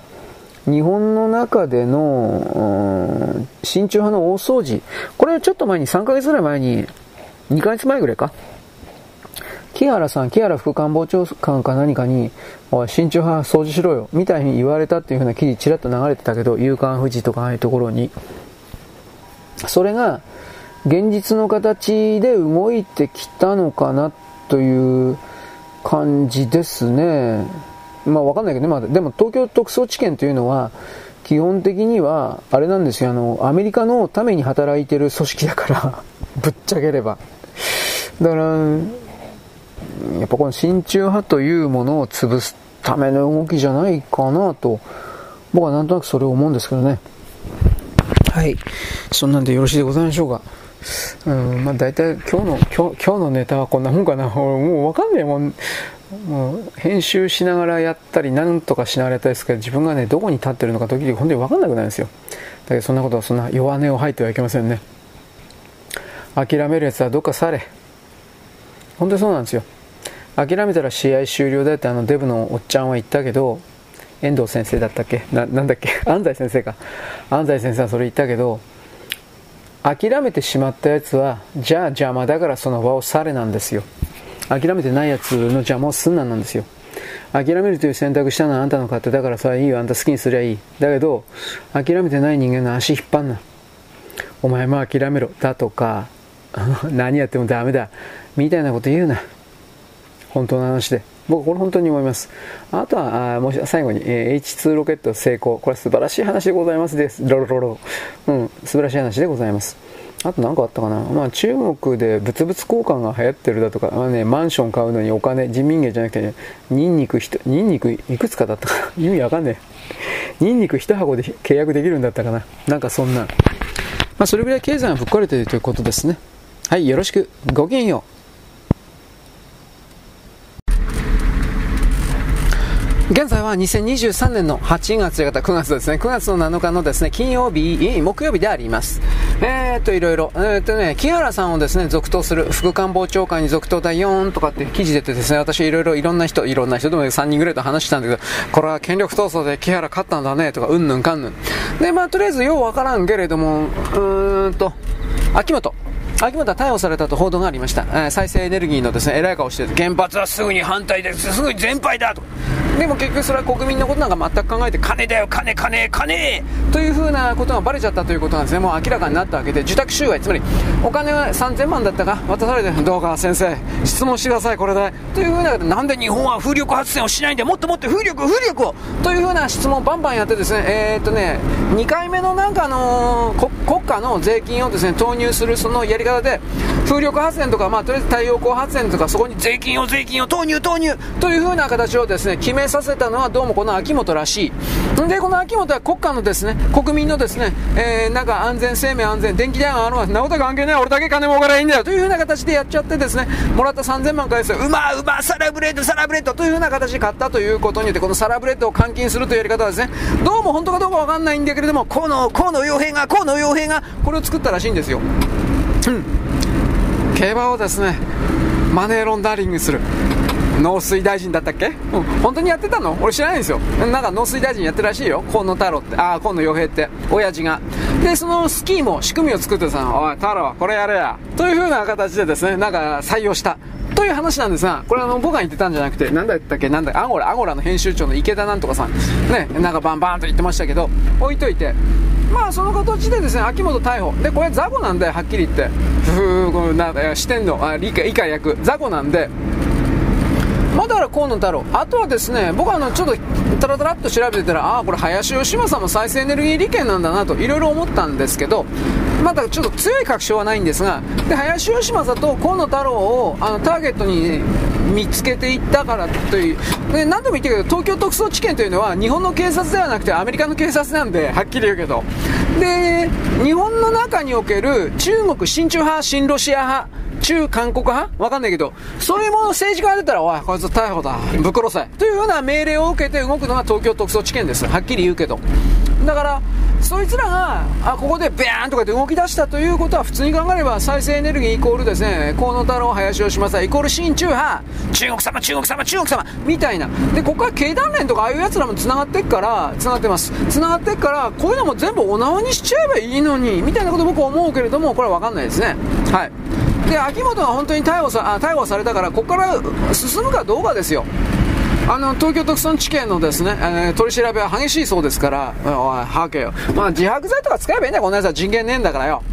ん、バンバンと自白剤使ってですね、なんだっけペン、ペンタゾール名前忘れた、まあ、ペンタゾール古い薬なんで、もっと新しい薬バンバンあるそうですよ。本当に何でも喋っちゃう、潜在意識の記憶のさんさいとかよんさいとかごさいとかの記憶も全部喋っちゃう、自分すら覚えてないのにということで、そういう薬をバン使っちゃいや使ってるかもしれんけどね、東京特捜地検だったら、あのー、場合によってはなんかあの横田の米軍基地のそういう尋問官がね来てるとか入ってるケースがあるとか、本当かどうかわかんないですけど、でもこの国家安全保障に関わるようなというか、日本の安全というよりも米軍、米軍の在日米軍の安全に関わるようなもの、利権に関わるようなものの、それは政治犯罪、例えば例えば例えばそうですね、今だったらですから楽天の三木谷さんが仮に捕まったとしたら、そういうことがあるのかななんてボロっと言いますけど、そういうことがあるとですね横田からですね尋問官として、えー、被験対象者はどれかというふうな形でやってきて、ち注射中とかってやってですね、はいはいはい、あなたはだんだん眠くなりますよみたいな、こういうふうなことやってるそうなんですが、本当かどうか分かりません分かりませんって僕言いました、多分やってるだろうなと思います、置いといて。だから秋元からですねこれ捕まっていったうんぬんかんぬんで、こういう大きな動きでですね木原さんのですね嫁さんがですね人殺しとかって、それがもうすっかり薄れてしまった。木原さん本当運が強いですね。あやばあの悪党はですねポケットに手突っ込むような悪党はですねそれぐらいの運を持ってないとダメです。運気をね、あなんか全てを吹き飛ばすような悪者の運ね、そういうのもまあパワーですからね、力ですからね。で僕木原さんの顔怖いから嫌いです、はっきり言って。いかにもなんか悪党の面してるでしょ、俺の言うこと聞けよおい、こういう人こういう人に見えるんでね。だからなんだろうね、この人がとりあえずこの人は宏池会を守ってるんでしょ、いわゆるで ほ, っほっといたら林芳正さんが全部泥棒するってんでしょ宏池会を。だから岸田さんは取られまいとして必死になって今、ね、総理大臣になったんだけど、宏池会のリーダーみたいなこともやってるんでしょ、うん、ボスというか、いややめたらすぐ林芳正さん取られるから。で昨日僕ね配信で、あのー、今後の人事で林芳正の外相の続投というのはとにかく矢に話してしまうと、えー、宏池会取りに来るから総理大臣なね、うんぬんかんぬん、これがようわからん、まああり得ることだなとだけは言います。でまあそこからですねどうなっていくのか、うーんまああこれは本当に河野太郎と林芳正さんに手かかるかどうかだけを見据えてからになりますね。あまあそんな俺か両方とも中国とアメリカにつながってからそんな簡単に捕まえれんと思ってますけどね、僕はね。あとはちらりと芸能関係、ようわからんけどジャニーズで性加害のことがありましたね。でそのことでね、あのジャニー喜多川の側近中の側近だった男が東山紀之なんだって。俺少年隊の人でしょ、それぐらいは知ってんだけど、でこいつがどうも本当にホモホモホモホモホモ、うん、うん、バックダンサーのジャニーズジュニアとかにですね、性的なんとかを、えー、強要していたとか、俺のチンポを舐めろとか、あ男のパンツ脱がせたとか、なんかもうやりたい放題だったらしいと日刊現代に書いてありました。日刊現代に言うことが ひゃくパーセント 本当にずるるるまあわかんないけど、だけどまあ大体さっぴいても本当なんじゃないですか。僕はこれを言います。まああれですよね、ジャニー喜多川というと新生の本当のホモだったわけで、まあでも奥さんいて娘も作ってるわけだからようわからんけど、まあでも両党使いか、まあ、でホモだったわけで、でホモはホモと惹かれ合うわけで、冗談抜きでジャニー喜多川の目に留まるやつは基本的にはホモでないとゲイでないとダメだっていうことになりますから、冗談抜きでさ。だから普通に考えればその東山も徹底的なホモなんでしょう、うん、まあゲイとも言うかもしらんけど、だからそこから考えたときにですね、えー、っとですねもうジャニーズ事務所というものを覆うホモネットワークというか、そういう深刻な何かねあるんでしょうね、うん、男色の男色のスクツ今でもあるんでしょうね、きっとね。で今なんか確かちょっと前にジャニー喜多川が死んだ後に結構な退職者、辞める人がえーっとなんだっけジャニーズジュニアを中心としてあったんだったかな、去年か一昨年ぐらいになんかそんな記事みたいな気するけど、それはやっぱりあのー、チンチンしゃぶらされるだとかケツの穴稼いだとかの多分そういうことが当たり前にあったんじゃないかなと思います。どいつもこいつもでもやっぱそういうのは嫌だっていう男も少年も青年もいたんだと思います。なのでいやいやいややっぱという風な形で辞めた人がいるんだろうなということがこれらの記事の流れから伺えるわけです。芸能界であるとか政治家の中で変態が少年愛、えー、だから小児性愛含めるようなさまざまなおかしな動きがあるというのは、まあね、さっきあのオバマがどうだとかそれ言ったけどさ、どうも事実です、残念ながら。でそれがどうも中世の時代、その前からずっとずっと支配層の中で続いてきており、変態という意味で変質者という意味でで彼らは必死になって、えー、それこそがスタンダードなんだよみたいなことやってるけど、明らかにそんなわけがなく、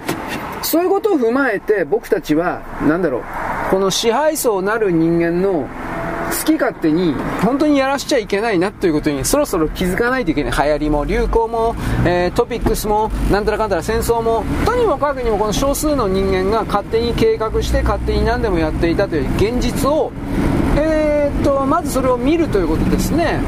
認めるというか、そこから始まってなんでこんな風にコントロールされなくちゃいけないんだろうということの気づき、それはやっぱり僕たち庶民がくるくるパーだったからです。それも抜けないとダメですねということ。はい次、えーっとね、今 アセアン やってます。 アセアン でね、えー、っと岸田首相があの人のなんか満面の笑みというのはなんかいろいろコラージュコラに使われててですね、もうダメだこいつだという意味で使われてるんだけど、 アセアン 全体ににちょうよんせんおくえんだったかなどこにそんな金あんの。まあでもじゅうねんかんぐらい、いちねんかんじゃないと思いますよ、じゅうねんかんぐらいでにちょうよんせんおくえんじゃないかなと思うんだけど、それを投資します、我々は アセアン と一緒にやりますよみたいなことを言ってるわけです。これは明確に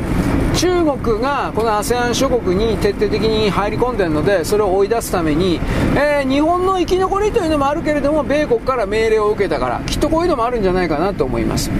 うん、投資するそうです。どうですかね。で次に何か発表したら僕多分おそらくアフリカだろうなと思うんだけど、アフリカはなんか昨日も言ったけどアメリカの力がどんどん弱まってロシア寄りの国家がクーデターによって誕生してるので、これが日本が入り込む余地あんのかなみたいな、すごい ま, まずそれがあります。でもう一つはそのロシア寄りの国家が誕生しているその中で、どうせ中国が合体して入り込んでくるので、なかなかにアフリカという牙城には、牙の城には入れないのかもしれんなというのもなんとなく思います。ところが草の根においては、日本とのなんだろうな、教育交流であるとか技術交流は実際にありまして、ほとんど報道には出てないんですが、例えば農業実習、漁業実習というものは各県単位でやってるもんで、これはなかなかその報道出ないと思います。うーん、僕が去年ぐらい見たのはね、定置網におけるうーんとねガーナだったかな、ガンビアだったかガーナっていう国だったような気するけど、それの、あのー、実習、そのことで思いっきりね、あのー、いろいろ学んでるじゅうごにんぐらい来たんじゃなかったかな。定置網わかりますでしょ、あのー、ずっと海に置きっぱなしの、そういうことで、えーっとね、つながりを着実にやってんだということは知っといてほしいかなと思います。まあそれがすぐに実を結ぶとかそんなこと言わんけどね。はい、よろしく、ごきげんよう。現在はにせんにじゅうさんねんのはちがつの方、くがつのですね、何のかの、えー、木曜日かなでございます。えー、アセアン の会議においてですね、なんでか知らないけど、フィリピンの話が出てきまして、フィリピンがですね、国民がですね、今一番信頼できるアジア圏の国はどこか、日本と答えた人が きゅうじゅうにパーセント です。しかしこれ一体どれぐらいの層に尋ねたか、こういうことはちょっと分かっておりませんけれども、まあ中国における侵略と圧力を実際に受けているのはフィリピンですから、フィリピンの漁師さんとかは、南シナ海に今まで漁出れたのに、一切出れませんから、妨害されそうです、軍艦に。だからそういうことを考えればフィリピンの人もですね、ムカついてるけど力がないからどうにもならないみたいな、そういう状況なんでしょうね。下手に握ってしまうと中国はそれを既成事実として、海は全部中国のものだってやってしまうから、そういうこともできない。だからフィリピンに送る葛藤で、確かフィリピンの国民のですね、ななじゅうにパーセント は中国信用ならないというふうに答えています。フィリピンと中国の経済的つながりのことを考えたら、本来ならばこういう高い数字が出るわけないんですが、それでも出てしまうということは、中国の傲慢とでも言えるものが表に出ているからと言わざるを得ない。はい、次。あの中国がですね、ななナノメートル、ななナノメートル、まあ、もの、ものすごい細い回路幅のサイズの半導体の開発に成功した エスエムアイシー というですね、中国の、えー、国営の国策の半導体企業があるんですが、そこがその開発に成功したんだという報道は出てたけど、これちょっと割れています。これ全然成功していないという人と成功したという人と、まあ、どっちか分かんない。成功したという人はお金もらってるか知らんけどね。で、その エスエムアイシー という中国の半導体工場に関しては、えーと、韓国と台湾のそれぞれの技術者がまだなんだかんだ言って エスエムアイシー に席を置いているので、これらの技術者が独自で開発してななナノメーターのなんだろうね、えー、開発になんとかこぎつけたんじゃないか。だってこいつらは、韓国は台湾は中国人じゃないから、本国の同僚たちに、えー、いろいろ聞けば、まあ、教えてくれるし、そ, そもそも エスエムアイシー に残ってる技術者は高いお金もらってるから、うーん、どうだろうね。そういうななナノメートルの回路幅のやつを作れば、さらになんだろう、お金が儲かるだとか、多分そういうことなのかなと一応言っておきますが、分かりません。これなんかうさんくさい情報だとも言われています。えー、中国がどれだけですね、何兆円ものお金を半導体に投資したところで、最先端のななナノどころか、えー、さんナノだとかにナノのそうした回路幅のその情報にはアクセス今もうできないんで、お金どれだけ突っ込んでも無駄だという議論もあります。これもどこからどこまで本当かは分かりません。で、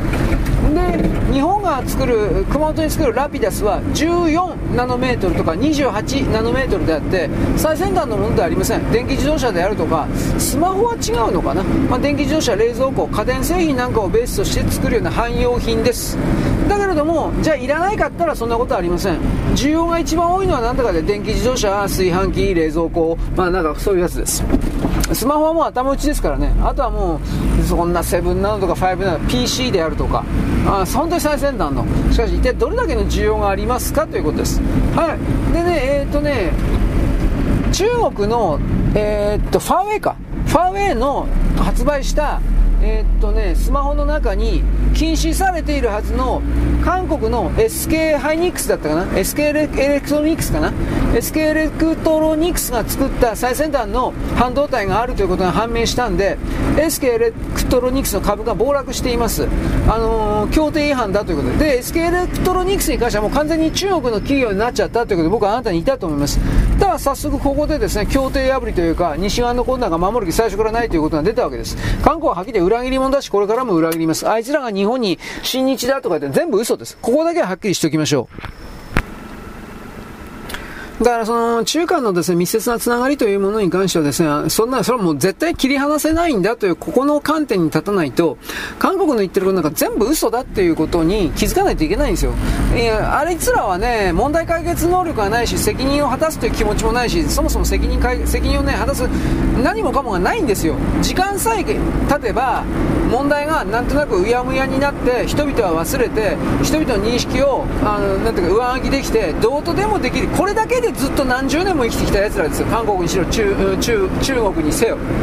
そういう者たちと自分たち、僕たち日本人との考え方が同じだというベースで、これ左側の連中がよく陥るとんでもない間違いなんですが、同じだというベースで彼らを見るということをやると、いつもいつも常に騙されるんです、奪われるんです。僕はもういい加減それやめろって言ってるんです。そんなもん日本人が日本人の作ったお金で自分自身を豊かにする、先に行く、進化するということをやらなければ日本人ははっきり続きません。日本人が続かなければ地球人類続かないんです。私ここまで言い切ります。なぜなら本当の意味でこれからの世界において新しいものを生み出していくのは日本人しかいないからです。日本語を使って日本語で読み書き思考している言語集団の中からしか新しいものはしばらくなら出てこないです。僕ははっきりこれを言います。まあ証拠あるんですか、まあ、あるんだ、ある、ある、あるっぽいけど、まあいいです、今はいいです、あのー、ええ、そうなんだよというふうに言っといて、でね、そこから我々自分たちを自分自身で貶めているというふうなマイナスの魔法、これを自分でかけているけど、これを解かなければいけない、解除しなくてはいけない。それを踏まえて僕はあなたにさ、ギャーゴーガーキーグゲーというような形で独り言言ってるわけです。所詮独り言です。私はセミナー的なこともやらないし、どうしたこうしたとか言って愛国的なこともやらないし、ただ単に訴えてるだけです。訴えてさえいないよね。人によって面白いです、どうですか、面白いですか、おお、これでしょ。でもそれ以外のことは何も要求しない。私はコントロールと支配が大嫌いだから、あなたに対してもコントロールの支配を仕掛けてるつもりはない。だからゆえに私自身にコントロールと支配をですね、ほんの少しでも仕掛けてくれたら、ふざけんなこの野郎お前というような形で粉砕するわけです。あなたも自由性を獲得するということの意味を真面目に考えてほしい。自由性を獲得するというのはたった一人ぼっちになってもそれでも自由性を獲得するんだという決意と覚悟と行動がですね、セットになっていく、いなくてはいけない。まあでもそこまで厳しくね、自由性自由性って言ったってできてる人いないからね、俺だって一言全く言えないけどさ、だけど、だけど、そこに向かおうという気持ちを持たなくてはいけない。私はそれを強く思います。なぜならばそうしなければ、本当の意味における多様性は、あー、確保できないからです。俺に従え、奴隷になれ、これ、これだけは残ります。最終的にそれを持っていなければ、自由性を獲得するという強い意志を持っていなければ、でそういうものをなくした全ての生命体は基本的にはあっという間に滅んでいくんです。過去の事例からしてもそれを私は勝手に言うんでございます。はい、それでですね、えー、っと、なんだっけ、あ、宇宙選手の動画見ましたか、えー、っとね、えー、なんだっけ、にじゅうねんご、ユートピア、どうした、こうした、よんほんめが上がってましたね、よんほんめに関してですね、あのー、ま, まだあのメガネおっちゃん、汚染水とか嫌がってばかり、処理水って言えよと思うんだけど、言わないですね、しつこいですね、で結局ですね、それ置いといて、各原子力潜水艦、原子力空母、空母、そして中国、いや、すべての原子力発電所におけるですね、汚染、これは彼らを汚染水をどれだけの濃度でひゃくばい、にひゃくばい、せんばい、ドバドバドバドバと出しているということに関しては、こんなもんは普通は常識だと思ってるんですが、僕は常識だったけど、ひょっとしたらそういうことを知らない人が多いのかもしれない、わかんないけど、あのー、ツイッターの中で左側でですね、おい、福島の汚染水がみたいなこと言ってるようなんですね、えー、自称頭のいい人たち、宮台とか松山とかなんかいろいろ言ったけどさ、あの文系の領域でね、どうすかこうすか言ってるやつは、もう理系のところ出てくんなよ、お前、分かってないんだから。ということを僕は何度も言いましたが、こういう人たちを含めて一般の庶民はですね、まるで福島だけが出してるというふうな、んなことねえよお前。原子炉というのは基本的に原子炉を冷却しなくてはいけないので、冷却水というものが必ず存在します。で、冷却水、一次冷却水と二次冷却水というものがあって、二次どちらも基本的にはぐるぐると循環して使うんだけど、しかし永久にそれを使うというわけにはいかないので、どうしても外側に排出するということが始まります。だから原子炉、原子炉というのは基本的に何がどうしてもこの処理する汚染水というものは出さざるを得ない。ところが日本はその汚染水とか言いながらトリチウム以外のこれをですね、ほとんど取ることに成功しているという意味で画期的なんですよ。だから処理水でいいんですよ、ララララと僕は怒ってるんですが、そういうことすべてを含めてですね、まあ、そのおそらく放射能汚染的なものは、海洋汚染的なものは始まってますよというふうなことを、あのおっちゃんは言いたいんだと思います。次回ですね、これは確かね。はい、よろしく。ごきげんよう。現在はにせんにじゅうさんねんのくがつのですね、はちにちの、えー、っと金曜日ですね。私はですね、えー、ちょっと前に、何、何が言おうかな。えー、っと、まずね、朝のさんじごふんからやってるですね、日本の歌、心の歌だったかなんかそういう エヌエイチケー のラジオ番組やるんですが、山本リンダとオーヤンフィーフィーだったんで、慌てて聞いたんですよ。はい。お目当てはもちろん山本リンダなんですが、オーヤンフィーフィーは、そうですね、テレサ・テンが国民党のスパイだったか中国のスパイだったそうだけど、確かオーヤン・フィーフィーも国民、この人は台湾国民党のスパイ情報機関のねフリーランスというかスパイだったという記事を僕昔読んだことあるんですよ。であのまあ、歌手芸能人がそういうスパイをやるっていうのは普通にあることなんで、多分 ユーツー のボノとかその辺は有名ですよね。だからそこから考えた時に、えー別の視点でね、オーヤンフィーフィー見てしまうんですよ。でもオーヤンフィーフィーの歌って俺いっきょくかにきょくぐらいしか知らないんで、聞いたって分かんねえなと、うん、で真剣に聞いたのはやっぱり山本リンダなんですよ。なんでか言ったらリンダはやばいんです、はっきり言うけどえっと後の女性アイドルと言われているもののひなあだというか原型というかそういうものを山本リンダは、えー、まあおそらく全部持ってたと思います。えーっとね、最初はね甘ったる恋、えー、じゅうご、じゅうろく、じゅうななみたいなイメージのエロい女を歌ってたんですが、えー、デートに誘わあジャスラックあるな、まあまあデートに誘われて困っちゃうなとかっていう歌あるでしょ。あれはまだ初期な歌なんですよ。ではたち超えてからなのかな、イメージチェンジするしなくちゃいけないというので、え噂を信じてはいけませんよってあの歌あるでしょ。ジャスラが危ないから言わないけどウラウラとかウラララとかなんか、なんかあるでしょ。あの辺の変遷をね聞いてね、作曲家誰だったのかなと思って、まずその辺から。最初は遠藤実だったんですよ。作詞作曲遠藤実とか、えー、遠藤遠藤さんこんなこと書いてたのとびっくりしたんだけど、あのー、その後でね、えー、っとウラウラウララの方はアクリルかなんかのペアだったんですよ。組み合わせ忘れちゃったけどね。でよく聞いてみたらね、別にそんな言うほどエロくもないんだけど、山本リンダなんだかんだで、うん、やっぱ昔の歌手ね歌うめえんですよあれ踊りながらやったんですよ山本リンダ。だから逆にやっぱすごいなと思うんです。口パクないから昔は。だからえー、っとねピンクレディーも気狂ってたと思うけど、どっちがひどかったかな、まあ、山本リンダかな。キャンディーズはね歌うまいけどね踊りはなかったんですよ。ピンクレディーはなんだかんだって踊ってたから、酸素、えーとね、K がね確かよく倒れたっつうんですよ、えー、ステージでは大丈夫だったんだけど控え行って休憩とかで控え行ってぶっ倒れてたっていう。常に休憩室には酸素ボンベっていうんですか、なんかほらカセットコンロみたいなやつでなんか口につけてシューとかってやるやつあるじゃん。なんかあれは必ずあったっちゅうんですよ。まああの人細いからね体ね、はっきり言ってまあ置いといて。でそういうことを聞いていて、その流れの中でね、えー、っとねふと思い出したのがね、何だったかな、西城秀樹いたでしょ。西城秀樹西城秀樹が死んだ時に野口五郎とか郷ひろみ、あれは同期ですよね。何年組ってやつは僕はよく知らないけど、実際には何年組って同期なんですよ。で確か野口五郎だったと思うけど、弔辞ね、あのお別れの言葉を述べた時にこれを言ったんですよ。お前はあのー、激しい曲というかアップテンポの曲ばっかりが、えー、評価されてるけど本当は違うよなと。俺たちは俺たちまだ郷ひろみ含めてなんだと思うけど、俺たちは知ってるんだと。お前は一番本当にやりたかった曲というか得意な曲はバラードだよなと。で僕ちょっとびっくりしてね、えー、そうなんとかと思って、でも最初にバラードって何かあったかなと思ってでね、いろいろ探してたんですけど、ひょっとしてこれとかが分かりやすいんかなと思って。何かというとね、日本の歌謡界で歌謡界で、えー、と何年ぐらいのムービーメントか分かんないけど、海外の英語の曲を翻訳して日本語を当てて歌うという、えー、せんきゅうひゃくごじゅうごねんからろくじゅうねんぐらいに一時期流行ったようなやつが再び流行った時期があったんですよ。えー、雨, 雨音はショパンの調べとかなんかあの辺の時期ですよ。うん、でそこでね西城秀樹さんはねあれは誰あ外国のグループより俺知らないんですよ。誰だったかな。多分これハートブレイクホテルでいいと思うんだけど抱き合ってなんとかだったかな。まあまあハートブレイクホテル、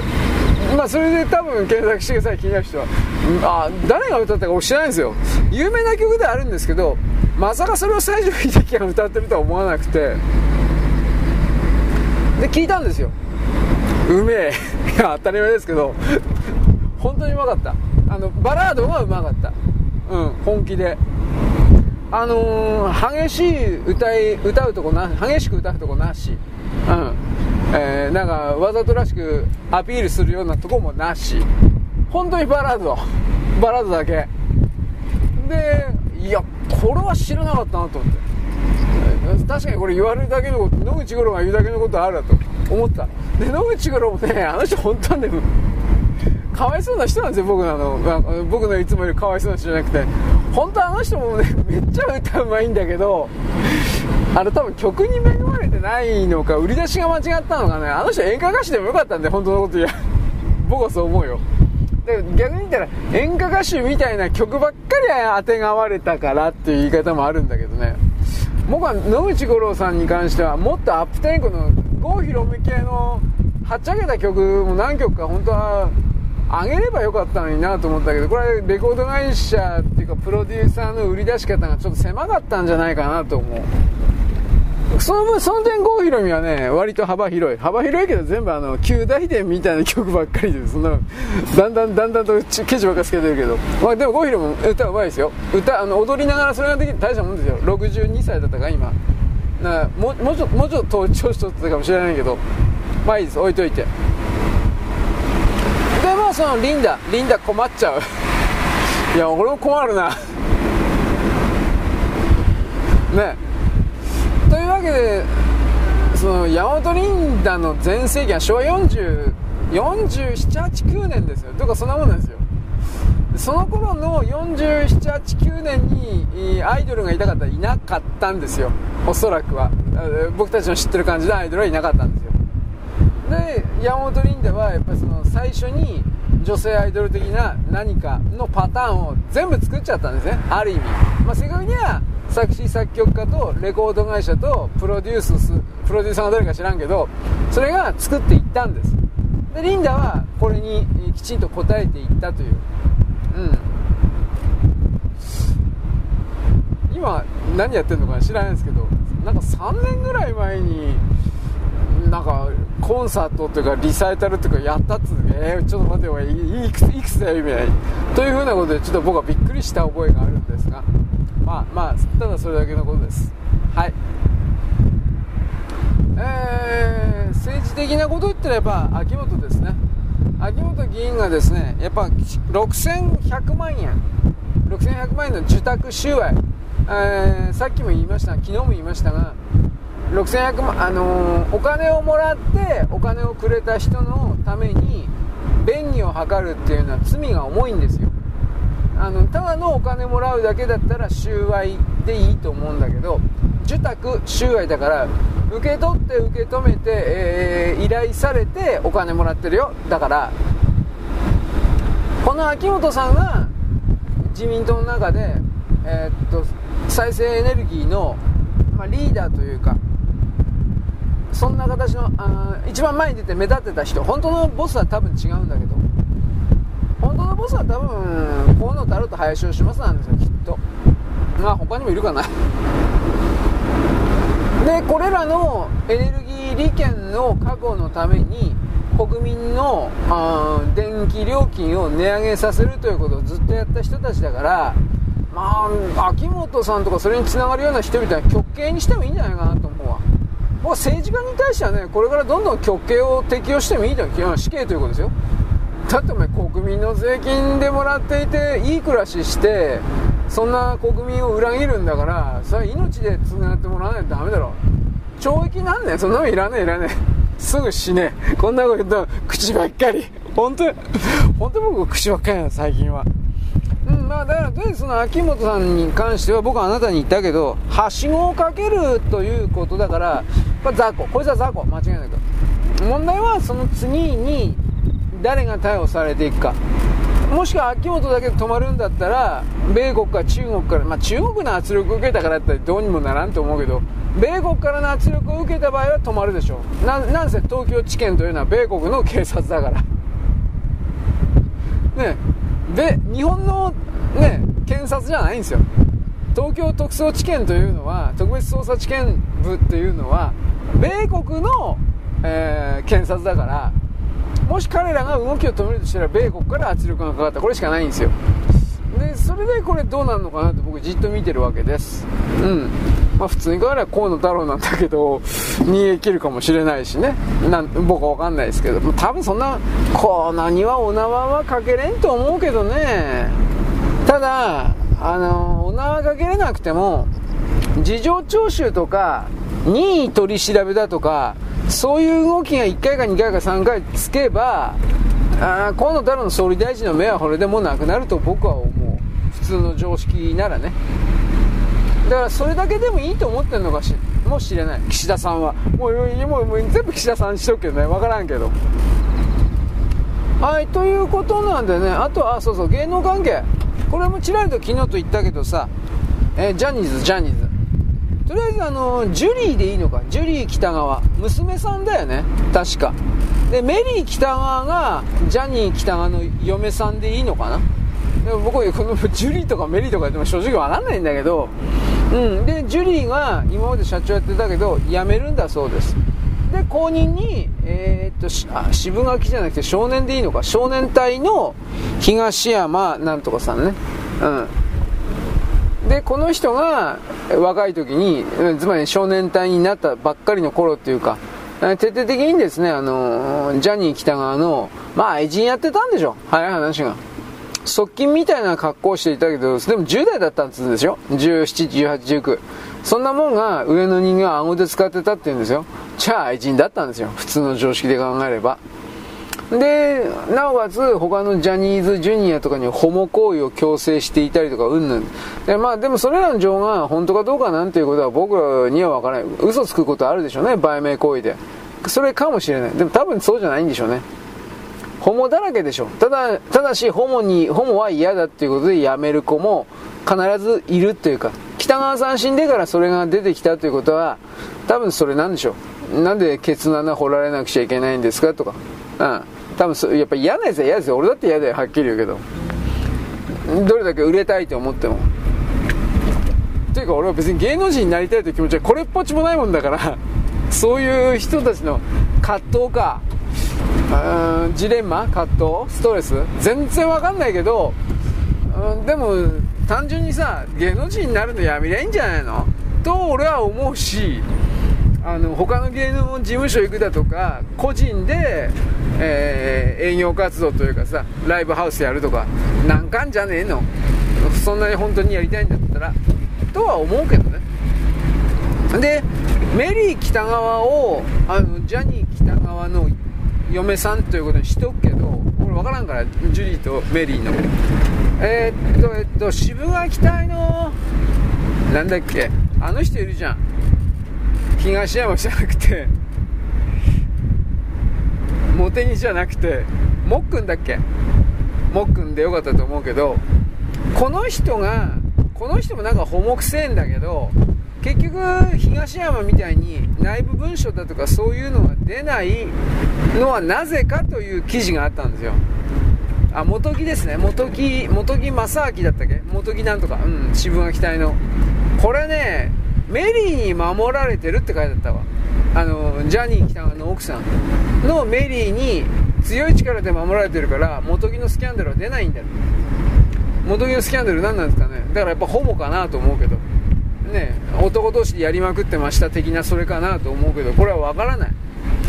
で、まあ、あとはあとはこんな言葉使いたくないけどメリーのツバメだったかつまりメリーの愛人だったかそういうこともありえるなという、まあ、本当はこんなことは言いたくないけどね。でも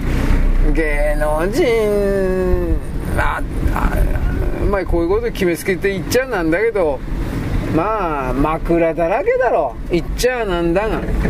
あ、だからそこから考えた時に、まあみんな薄汚いんですよ。うん、僕の言えることはそれぐらいかな。霜が緩いということですね。はい。ということで、その東山さんに変えたところで、ジャニーズの体質と言われているものが、体の質と言われているものが変わるかっつったら、何も変わらんのじゃないかなと僕は思います。まあ、それでもどんどんなんだかんだってみんな逃げてるそうだから、あ普通の力の弱い芸能事務所になってくんじゃないんですかと僕は思う。僕はこうジャニーズの力が強がるようなわけはどうでもいいんで、ただ問題はこれらの動きに関して、え一番もう エヌエイチケー ですね。あのジャニーズと今では一番深くつるんでるのは エヌエイチケー だと思います。でそれを隠すためにっちゅうわけじゃないけど、テレ朝がねどうとか、テレ朝が一番近い、いや多分テレ朝近くないと思うな、ミュージックステーションぐらいだろう。あと全然そんな言うほど近くないよ。翻って エヌエイチケー なんか見てみるよ。歌番組からドラマから何でもかんでもジャニーズなしでもう成り立たない、あの曲は。だからそこから考えた時に エヌエイチケー がこのジャニーズの性加害問題というものをいちびょうもねあの報道しなかったということが、やっぱね薄汚い世界だなということですよ。そんなことはいけないと思うけどね。というわけで、えー、どうかな、あのこの間ほら辞めた人いたじゃん、あのキンキキッズじゃなくてなんだっけ、あのジャニーさんにあの、み、えーと、認められていて、でなんかほらちょ、ちょっと社長候補としていたんだけど、結局今回の動きの前に辞めちゃったじゃん。名前忘れた、忘れちゃったけどさ、そういうのもなんか確執があるんだろうなと思わせるわけですよ。はい。でね、今ちょっとツイッターでチラッと調べてたんだけど、えー、っとね、メリーさんは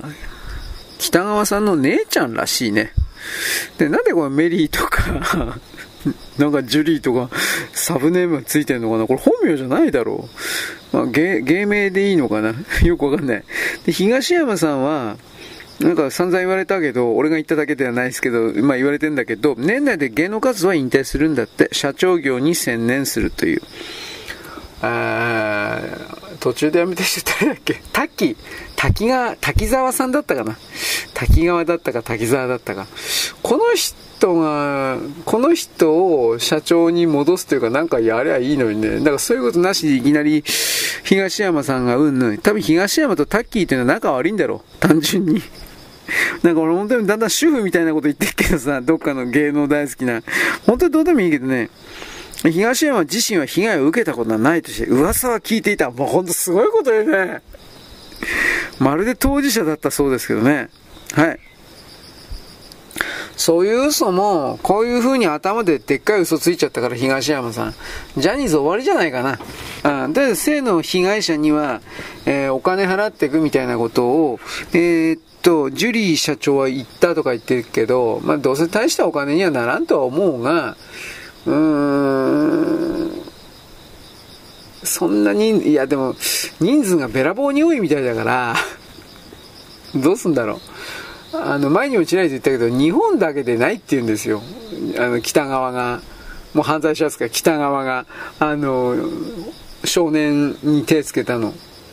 アメリカで案件があるって言うんだけど、これ本当かなと思って、そしたらもうめちゃめちゃ金取られるけどどうすんのかなと、うん、ジャニーズただでさえその左前というか、あんまり売り上げが立ってない、売り上げ立ってないとね シーエム が減ってるんですよ。ジャニーズのタレントを使ったなんかカレーとか、ね、薬とかなんかいろいろあるし、俺よくわかんないけど昔は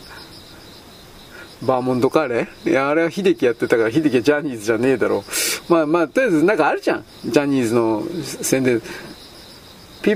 和子、ピップエレキ版とか、なんか嵐の誰かやってなかったっけ、ピップエレキ版とか、なんか、えー、小林製薬とか、なんか、あんまりこんなん、こんな、なんでこんなんジャニーズ使ってんのかなってよくわかんないけど、とりあえずジャニーズいっぱい使ってたでしょ。あれらが、軒並み、今ゼロじゃなかったかな。新規がないんだって、確か。この、この性の被害だったか、加害の話が出てから、えー、長期契約、さんねん契約とかにねん契約のやつはしょうがねえからやってっけど、単年度契約だったやつは全部、次がない、あの、更新がなかったっていう、それを聞いた、聞いたというか、あの、記事で見たわ。本来ならジャニーズ枠として A 社の、例えばリップクリームならリップクリームでずっとジャニーズのタレントがごねんでもじゅうねんでもやるようなやつがスパーンと切られちゃった。今年のしがつついたち以降っていう言い方か。だから僕はテレビ見ないから全然わかんないけど、あなたの方、あなたテレビ見てるでしょ、あなたの方が多分ご存知だと思うが、あのー、シーエム でジャニタレが全然出てないんだって。わかんないわかんない。俺は知らない。でもそうなんだろうなと思う。で、あれがね、かなり売り上げ、あの、収入でかいんですよ。事務所からすれば。なんだったかな、俺。嵐の、二宮か。嵐の二宮が、パズドラの、えー、っとなんか シーエム やってたんでしょ、あの エスエヌエス、えー、っとスマホのゲームのなんか宝石みたいな、なんかくるくるくるくる、ま、よくわかんないけど俺あのパズドラの シーエムさんじゅうびょう出てろくせんまんじゃなかったかな。いや本人にろくせんまんってことではないと思うよ。芸能事務所に、ジャニーズにっていうことだと思うけど、だとかそれだとか、あとねスワップの中井がね、えー、っとね、これもゲームでね、シン、アイドルマスターシンデレラなんとかだったかな。あの、スマホに、今でもあんのかな？スマホのアイドルマスターシンデレラなんとかってやつの シーエム に出た時に、いちおくじゃなかったかな。俺もう、もう、もう、もう、もうわけわかんない。お金って何なんだろうとか考えたりするけど、でまあそこからまで当人にギャラとか支払われるから詳しいこと俺分からんけどさ、これがないっていうのは痛いと思うよ、本当の話で。ジャニーズって一等地にビル建ててるでしょ。 自, 自社ビルじゃない、いや自社ビルかな、分かんないけど、もし賃貸だったら大変なことになるよね。多分自社ビルなんだろうとは思うけど、うん、だからそれ出ていく固定費のことを考えたら、うーん、安定的に太く入るの シーエム 収入がないってのはこれ絶対痛いし、あと映画ビジネスもねやってんだけど全部失敗してるよね最近ね。特にキムタクがこれを最初に立ち上げたのが、あーっとスマップの最初のマネージャーの人で、女の人で、でえっとこのジュリーに、ジュリーと仲悪くてというか、ジュリーにいじめられて、無理やりに辞めさせられて、で、なんだったかな、最初は芸能界完全に引退するつもりだったけど、な、誰かに呼ばれて戻ってきたんだよね、確か。なんだったかな、ラオックスって中国の犬コロだろう、中国と中国だろう、なんかラオックス関係のなんかでつながって、えー、っと、独立事務所なのかどっかに入ってるのか俺知らないんだけど、元スマップなさんにんいるじゃん。新しい地図とかっていうグループなのかどうかわからんけど、あれの、あの、プロデュースをやってんだよね、確かね。プロデュース、あ、マネージャーか。マネージャーがプロデュースをやってんだよね、確か。で、でもさんにんさんにんとも別に歌手活動やってないじゃん。いや、ソロでやってんのか。あのー、さんにんで何かの仕事をしてっかったら、そんなにはしてないんじゃないの？みんなピンでやってるでしょ。稲垣なんか、あの、舞台ばっかりやってね、稲垣舞台うまいんだって。俺、本当かどうか知らないけど。スマップで一番目立たなかったやつだけど、芝居はうまいんだってさ。本当かな。まあいいです。だから、そういう形になっててね、スマップの映画ってあったの？俺、これわかんない。まあ、とりあえずその、スマップの映画か木村拓哉の個人の映画かわからんけど、そういうものを、えー、映画ビジネスとして自分とこのジャニタリを突っ込んで、で興行収入上げたらそのうちの何パーセントがもちろんジャニーズに入るというシステムでやってきて、えー、で一時まだやっぱ木村は良かったんだけど、もう完全に落ち目ですよね、はっきり言って。えー、なんとか&バ、バタフライあの辺からもう全然、ああ、もっと前か。なんだったかな。無限の住人あたりからかな。あ, あと、宇宙戦艦ヤモテもやってたんだね。俺知らんかったけど。実写で。本当かよと思ったけど。宇宙戦艦ヤモテは無限の、無限の住人あたりも大こけしたんじゃなかったかな。うん。で、最近のなん、なんとかかんとかバタフライと、うん。でそれの余波を受けてというわけじゃないけど、綾瀬めぐみのなんか対象スパイなんリボルバーリリーだったっけ、これも大こけ日本の方がダメだね本当に、残念ながら。まあ置いといて、だからね、その映画ビジネスというものをマネージャーがやった。それをね、ジュリーが横取りしたんですよ確か。スマップじゃなくて嵐を突っ込んで、で嵐の単独映画っていっぱいあったんじゃないの、ピンで。二宮なんかいっぱい出てたよね。なんか日本アカデミー賞もらって、 あ, あいつの演技はどこが見えないと思うけどまあ二宮でしょ。あと俺はスマップ知らないんですよ。あの顔はわかるんだけど、うーん、あいつ誰、名前わかんねえな。まあなんかなんか忍者の映画やってたな。うん。あとあとなんか戦争映画だったかな、これ二宮だったかなもうどうでもいいんだけど。でそれがジュリーのあのゴリ押しでなったっていう。僕なんだかんだ芸能記事読んでるな俺、覚えてるわ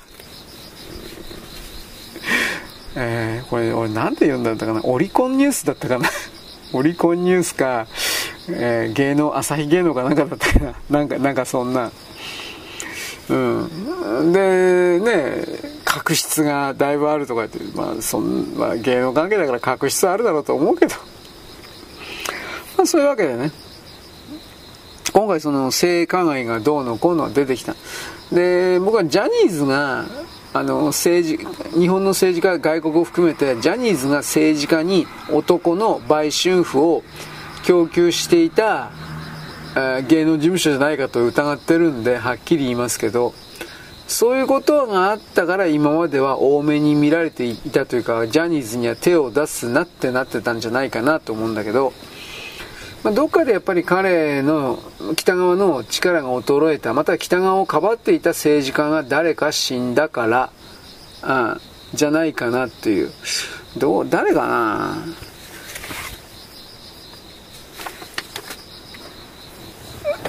あえて言うなら中曽根さんとかですけど、中曽根さんはホモじゃなかったって話だから、うーん、じでも時期的には中曽根さん死んだあたりなんだよね確か、北側がこけ始めたのって。でもき中曽根さんでは多分ないだろう、まあ、政界にもホモなんかいっぱいいるそうなんだけど、俺分からんわ。自民党の中にも結構いるんだって。結構というのはじゅうにんぐらいってことかな分からんが立憲はもっとやばいらしいけど、あのリベラルってホモ多いんかね、やめろよと俺思うけどまあ置いといて、うん、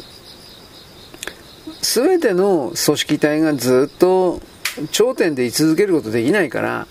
ジャニーズも落ち目になる時が来たんだという言い方ですよね。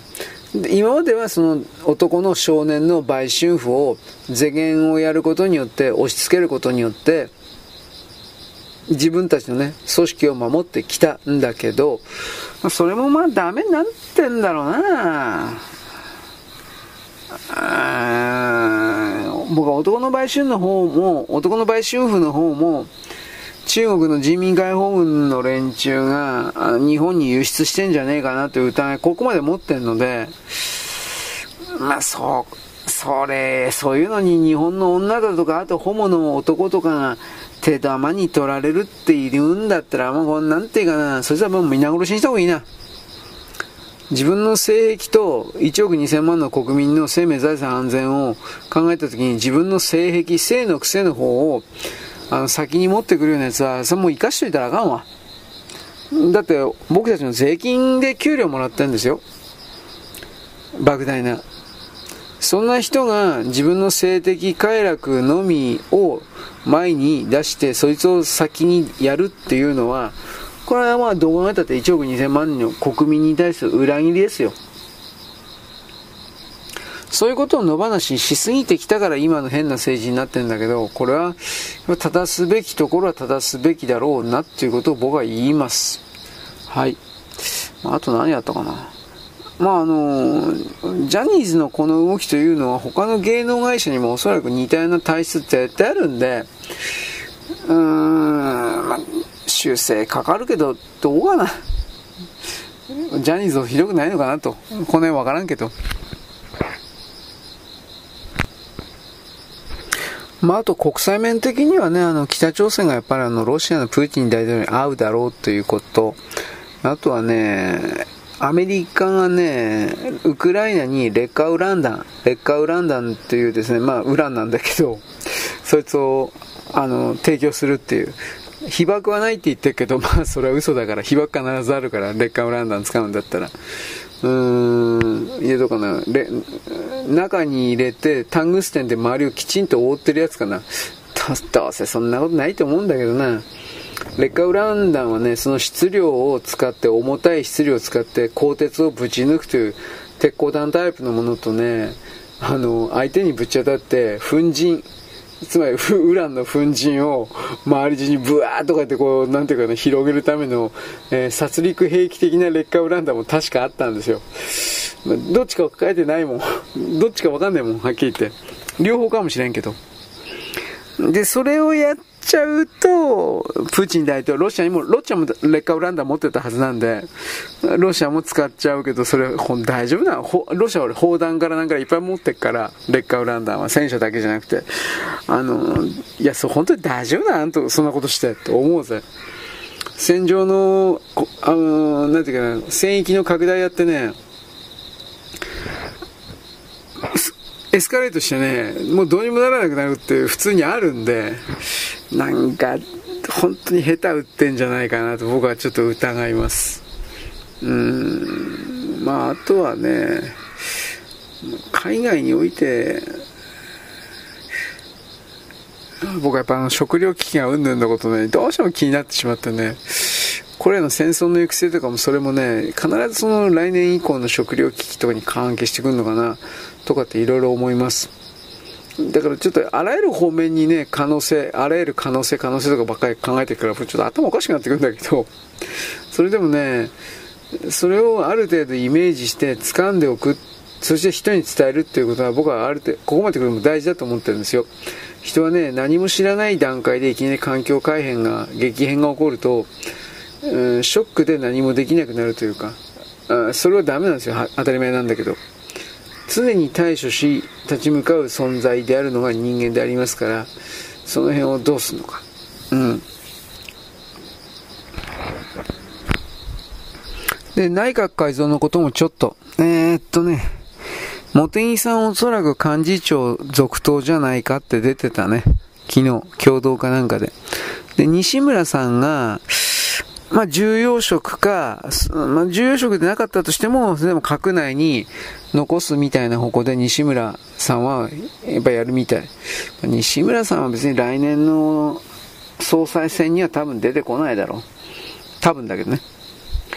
茂木さんを幹事長で縛り付けときゃ、やっぱりあの、茂木さんの総理大臣のね、それを止め、止め、止めれるから。多分そうじゃねえかなと思うんだけど、この辺り分からんわ。だからなんかほとんど変わらん形になるんじゃないかっても言われてるしね。だけどそれを何をやろうがどうしようが、昨日今日の秋元のこの逮捕、これで何やったって支持率帳消しなんじゃない、なんかそんな気はするけどね。うん。まあでも秋元からさっきも言った通り、はしごが河野太郎か林芳正にかかればいいなと思ってるんじゃないかな。これは何とも分かりませんけど、とりあえずその政治状況的なことはそんなものでございます。はい、よろしく。ごきげんよう。